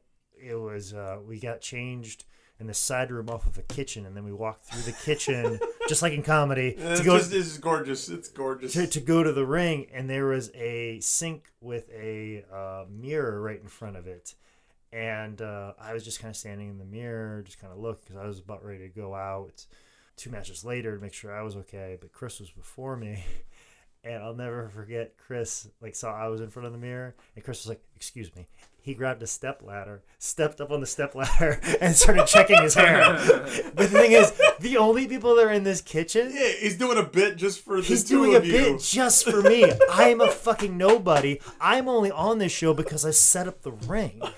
And he he's wrestling Jimmy Jacobs, like uh, somebody he somebody who Bobby the Brain Heenan months earlier said shouldn't have been in the business whatsoever because he was too small. Talking about Jacobs. Yeah, Chris Candido. Sorry, uh, was it uh, IW Mid South No Limits? Was Yes. that, that was the show. It was a show. It, it, I believe it was in like uh, I can't remember. It was Moline. It was just across the river, Rock Island. It was in Rock Island, Illinois, and uh, Chris just put on this amazing fucking match with Jimmy Jacobs. Put him over so good. I think Chris ended up winning because they were going to put the NWA belt on him. And like somebody had a Liger mask in the audience, and like Chris put on a Liger mask, and then started doing Liger moves like mid match, like just crazy, just unbelievable. Palm, like Palm Strike. oh yeah, palm strike. Like just, I just was sitting there in awe of like, man, I met Chris Candido, and yeah. that was some like just the coolest interaction. So then months later, when I found out he was doing a seminar at RCW, I was like, oh, I have to take the seminar. What's RCW? It was, um, I think it was Revolution Championship Wrestling out of LaSalle, Illinois. Punk used to wrestle on it all the time. Mm-hmm. And the night before was another No Limit show that Chris was also on. And I wrestled in the opening match, and I was a babyface that night, which I'm also an awful babyface. But that night I had a lot of fire. I did a lot of fist pumps. Oh Which yeah. the review of the match is Jake Manning does. Oh, Mr. Elite does too many fist pumps. you know, like like fist. pu- What's a what's a good number? It's an I don't know, but. I, I had an erratic amount. Looking back on, I definitely had a lot, but I tried to show a lot of fire. And I remember Chris, um, because Ian was in the back, and I was trying to get into actual IWA Mid South, and I remember Chris sat at the gimmick table because we were opening match and saw the match, and goes in front of Ian, the promoter, everybody else, like, Ian, did you see that match? These guys in the opener, and he pointed right at us. Goes, Those guys had a great match. God, you got to do something with these guys. Fuck. And the thing is, Ah. like Chandler McClure was a guy I wrestled, and he'd already been kind of doing some stuff with Ian. So like Ian was like, "Oh, I'll do some more stuff with Chandler." Fuck this ring guy. but then the next day, I had the had the seminar with him, and I was more of a natural heel, so I was doing some spots and I was doing some heel stuff. And like Chris was like, "Oh, you're a natural. You were a babyface last night. You're a natural heel. Oh, this is great." And then he started telling that story about how like he's like, "I was the worst fucking babyface ever," and he just he just talked and like there were so many things that I, like I got out of that seminar. Like I remember him talking about, um, he's like, you, you always got to be ready. Right. You always got to be ready. You always got to be in shape because you, you never know when you're gonna get that call. Always have your bag ready because you Yeah. never know when you get that call last second. They need an extra guy, and you get out and go. And that, that's something that's always stuck with me for my entire life. And then he was like, he goes, you never know because he said he was traveling this one guy Thunderbolt. He goes, you never know where you're gonna run into a promoter that might have a thing for weather. You know what I'm saying? And he might book you. So like you gotta you gotta be around and stuff like that. For weather. Yeah, and and just like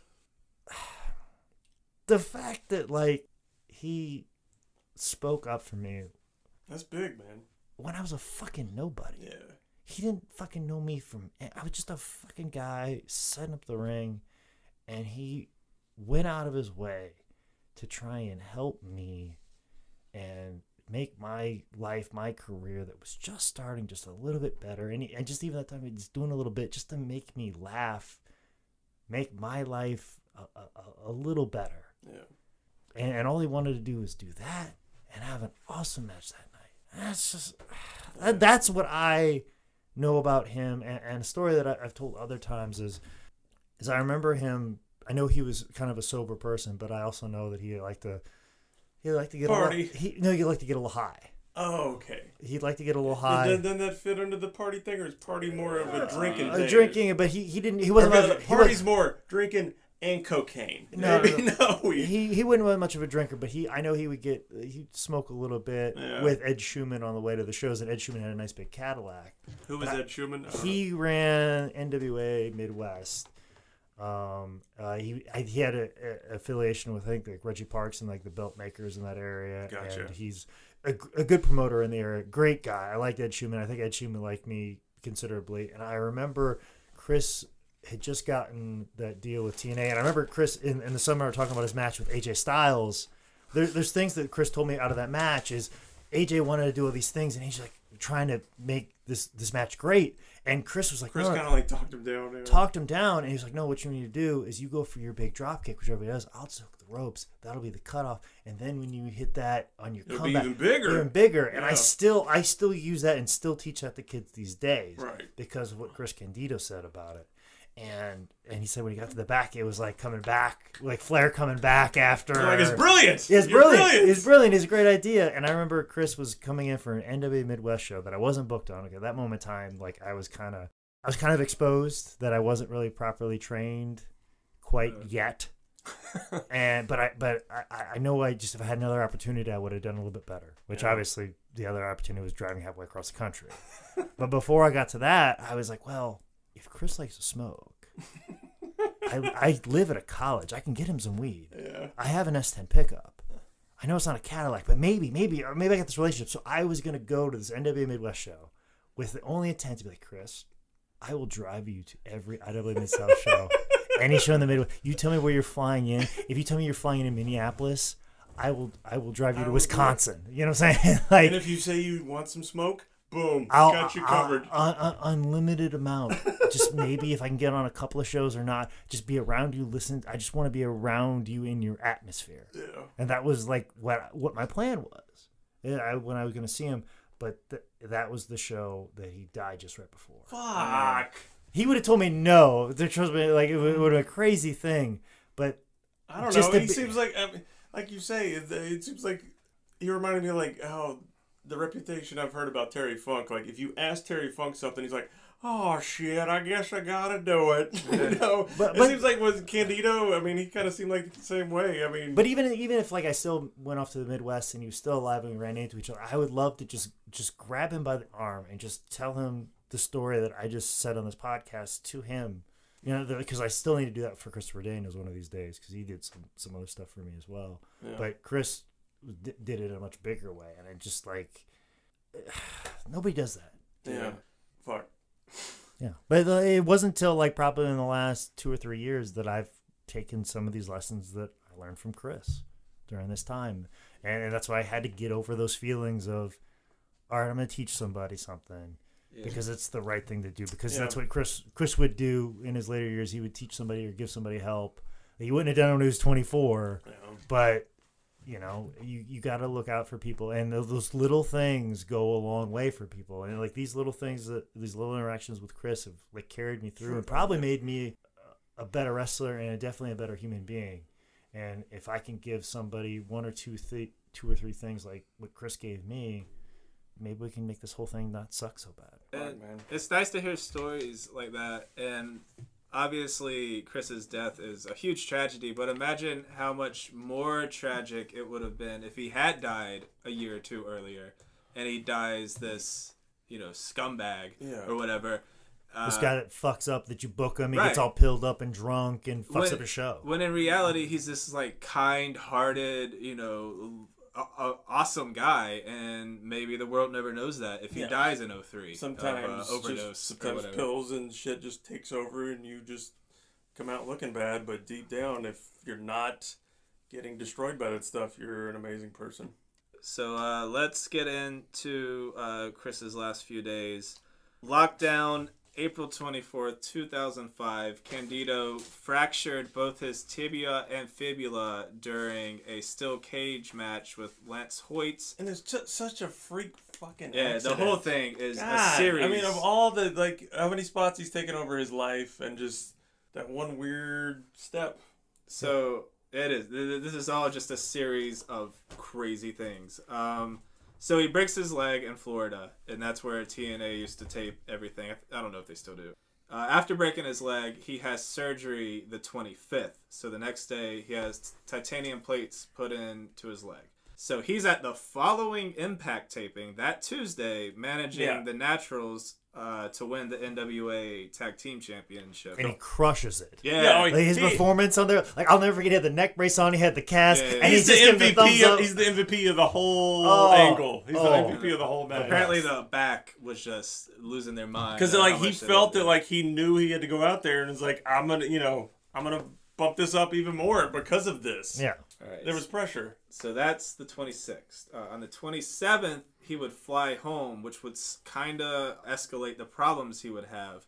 Surgery, plane, blood clot thing. Yeah, see, I, I don't have a lot of surgeries. I also don't fly that often. Well, I'm so just I don't know if that's like a thing you should know, or if that should be something your doctor is like pounding. Well, into here's- your here's head. a- No, Here's it the doesn't, theory it doesn't that I matter have. if you should know. If it was a real thing, they should have pounded it direct. exactly right, right. It, it's the whole thing of like, do you trust Sunny? but here's but here's what I feel about it. Like, yeah, you do have to trust Sunny on the thing, but here let's let's take a little bit of because a lot of this is coming from Sunny, and the, we have no other direct reports. But here's how I see it and frame it. If you wanted to get sad, That's what we're here for. uh, uh, yeah, apparently, Uh, and it have been for almost two hours now. is I really feel like what it was is I'm sure the doctors, because I remember Sunny saying she was going to sue for malpractice, right, right. Yeah. But- and then nothing. But n- and nothing happened. But also too, they weren't married, so I don't know what the legality of that yeah, would be. But also too, what I think probably happened, the the doctors probably made it very clear: you can't fly, you can't fly, you can't fly, you can't fly. And Chris, being a typical wrestler, Fuck that. yeah, Yeah, but all, yeah. but also too, he just wanted to go home.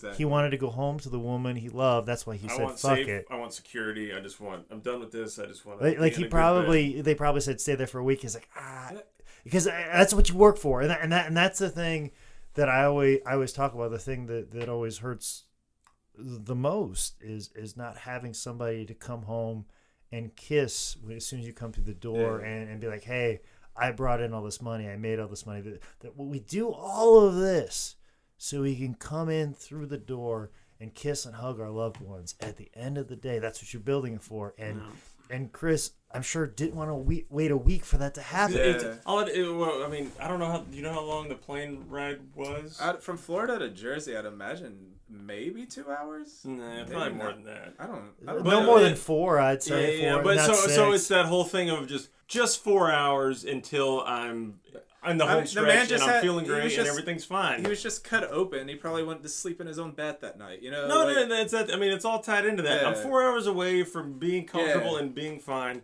and yeah.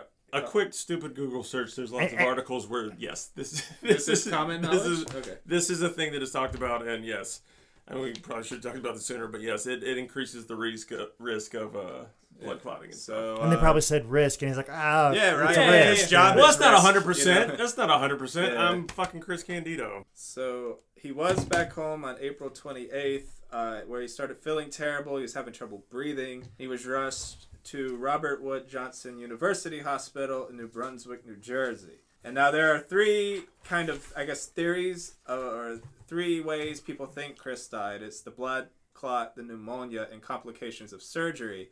It's actually a combination of all of them. So after Chris's surgery, he flew back to Jersey, and this is where the blood clot formed in his leg and shot up to his lungs, giving him a horrible case of pneumonia. So at the hospital in Jersey, the doctors wanted to drain his lungs, and they asked to put Chris to sleep, uh, as the procedure would be too painful. And Chris refused because him and Tammy were super against general anesthesia. Sorry, real quick. I didn't. Do you do you have any clue why they were super against it? Because they said that and I didn't get like a backstory of like an origin Some- story of I why mean, they thought that. it's that. scary. They're you know. No, I mean I understand, but there's got to be a, a reason why they're so. I mean, she was against pre med at one time, so Okay, there you go. I don't know. She She probably heard a bunch of horror stories about that. probably. All right, that was, I like that. And uh, Tammy would even have three plastic surgeries with Yeah, nothing she but said, numbing yeah, she medication. said she had her boob is- job with no Yeah, anesthesia. which is pretty punk. Uh, so doctors would eventually convince Chris that he had to be put to sleep. And they put Chris under. They began the procedure to drain his lungs. Twenty minutes later, Yeah, doctors God, would come ugh. tell Tammy that he was gone. fuck. And Chris Candido was 33 years old. Yep. Jesus Christ, man. So his death was an absolute unexpected tragedy that rocked the wrestling world. But mm. Tammy said the outpouring of love at his services and funeral was just amazing. Like people from the Indies, WWE, TNA, wrestlers even flew in from Japan to pay their respects to Chris. And if you if you hear Tammy tell the story, like it, it gets very emotional when she says she when, when she looks up and she goes, "Chris, you sold it out." Yeah. Even at the end of the day, that he, I think you know, like he he see it that way, and, and and and like you know, like it's still in that wrestler term. If you look down, like, hey, I drew a heck of a house. No. I mean, believe I mean, Like- the whole time we're talking about he's been wrestling since he was fucking nine. Yeah. Of course, I I agree hundred percent. He is definitely gonna be like, nice. He'd be like, man, if I sold T-shirts of this, like, he's still like it's still it's still a wrestler at the end of the day. And then he's thinking about bookings for later when he's up there. He's like, man, if I came back, like, if like, I came back, you guys, fuck. like, like, like, that's just the consummate professional Yeah. of, of him. You Yeah. know, like that's you know, if he was looking down, he'd probably think that. But He'd come come back in, flicking his uh, flicking his hand across his yeah, shit with his ACDC plays. I He mean, goes, don't you dare play Thunderstruck. All right. Uh, do you have matches? Uh, I got some. The five and a half star Tracy Smothers ladder match is very good. I watched seven Chris Candido versus Sabu matches in preparation for this shit. Um, I, they went from 91 all the way to 2003 at XPW. I think, from what I saw, ECW CyberSlam 97 match was probably my favorite. That features a second turnbuckle pile driver, which is pretty rare. Um, the cage match between Sabu and uh, and Candido features Sabu trying a very rare shooting star press that he botches the Oh, no. fuck out of, and he like he lands kind of sideways. It's it's so nasty to watch. Uh, they did a ladder match, which is kind of goofy because the the ladder legit breaks and they can't get up there because they don't have another ladder. So it's the whole thing of Sabu trying to prop it up so he can grab it, and it's it, it's it's it's a good indie shit show. Um, yeah, I- I'll post my top five. Yeah, right we'll now. get uh, the graphic out. and Um, it better include the Jimmy Jacobs match. And I, I'm gonna. I gotta watch the Jimmy Jacobs match because now even, I, I'm just gonna include it now, just because Jake might beat me up if I don't. you should, and also that Heat Wave match with Lance Storm. oh, dude, no, no, I watched that one too. That's so damn good. so good. All right. Uh, before we wrap up, final thoughts on Chris Candido. Go, go, Nick. I mean, I don't know. Like I, I said it, amazing worker from the littlest, dumbest detail to the highest of high spots. Uh, 33 is fucking brutal. He had, you know, another 30 years to give to the business. Uh, just out of his mind. Like, forget in ring. You know, just the stuff, you know, teaching Jake off a Yeah. few interactions. Imagine him honed in a performance center setting or something. You know, way too young. It's it's a brutal story to someone who again we should maybe be mentioning as you know maybe a, a top 50 20 10 wrestler of all time and it's a sad story man I just uh, I go back to what I said about Candido. Like that, it sounds stupid, but the first ECW pay per view I watched when I was young, how would I have been? Sixteen. I was sixteen, and it was just Nitro shit and Hogan Warrior stuff, and then ECW popped up, and I ordered November to Remember '97. And Candido was in the first match coming out to actual music, not some fucking made up bullshit, but he came out to ACDC back in black. And I was like, what is this? They're coming out to actual hardcore rock music? And he comes out here with Tommy Rogers and they put on a great technical match, but Chris just sells every moment. And there's a moment where uh, early in the match where uh, Tommy Rogers loosely touches his hair and the crowd's really quiet. And Chris goes to the ref and he's like, he pulled my goddamn hair! And it, it's the funniest, most beautiful thing in the world. and he hits the Tomikaze, a mark for that, and then just he hits the blonde bombshell, and it seriously blew me away. And then just every little thing about Chris, he always made everything entertaining as hell. And the in betweens between the match, the the the spots, which Jake's talked about, Chris nailed. And I always loved about about Chris. He just always made every in between detail moment good. And yeah, fuck. Too bad he went so soon.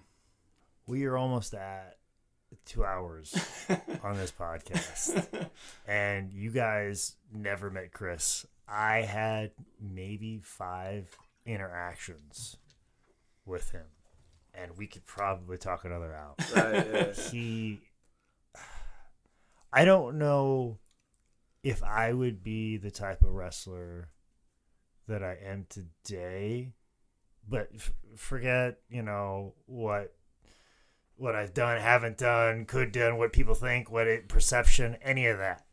But the fact that like the things that I tell my students are words that are exactly from a man that I met for a few hours and a handful of times and I think about probably every time when when people tell me like ah you look like you're having fun in there I always think of Chris Candido because he always looked like Yep. he was having fun and doing exactly Yep. what he wanted to do Mm-hmm. and meeting him at a very early age when it could have gone either way for me.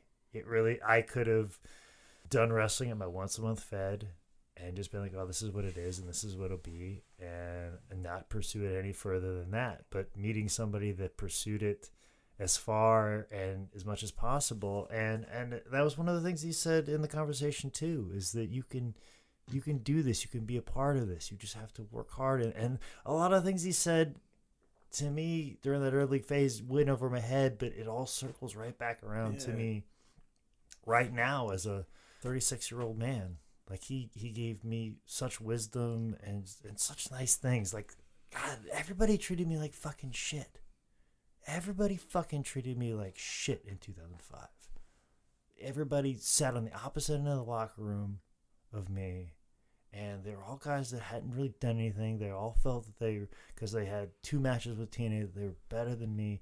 They didn't like me, whatever, because I wasn't properly trained, because I wasn't part of this training school, I wasn't friends with them, I didn't hang out with them, whatever reason. But this guy who wrestled at WrestleMania wanted to make me laugh in a locker room and wanted me to be a better wrestler.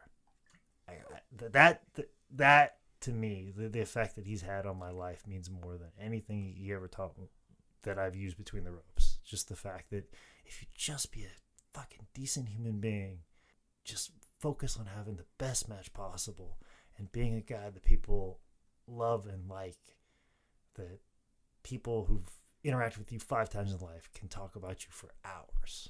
That's that's who Chris Candido is to me. Fuck. Well, let's get out of here. J Trotter twenty seven on Twitter, Man Scout Manning on everything. We're at Tin Bell Pod, Facebook, Twitter, Instagram, Tumblr. Give us five stars Yes. on iTunes, please. Yes, we don't want to beg, but please. Reviews at least. Yeah, Reviews yeah, yeah. at least. Just say five stars, then the word good. Period. It's all you don't need much. You Yeah, really you, don't. you need don't much. need much. And at the end of the day, if you enjoyed this, tell a friend that likes wrestling.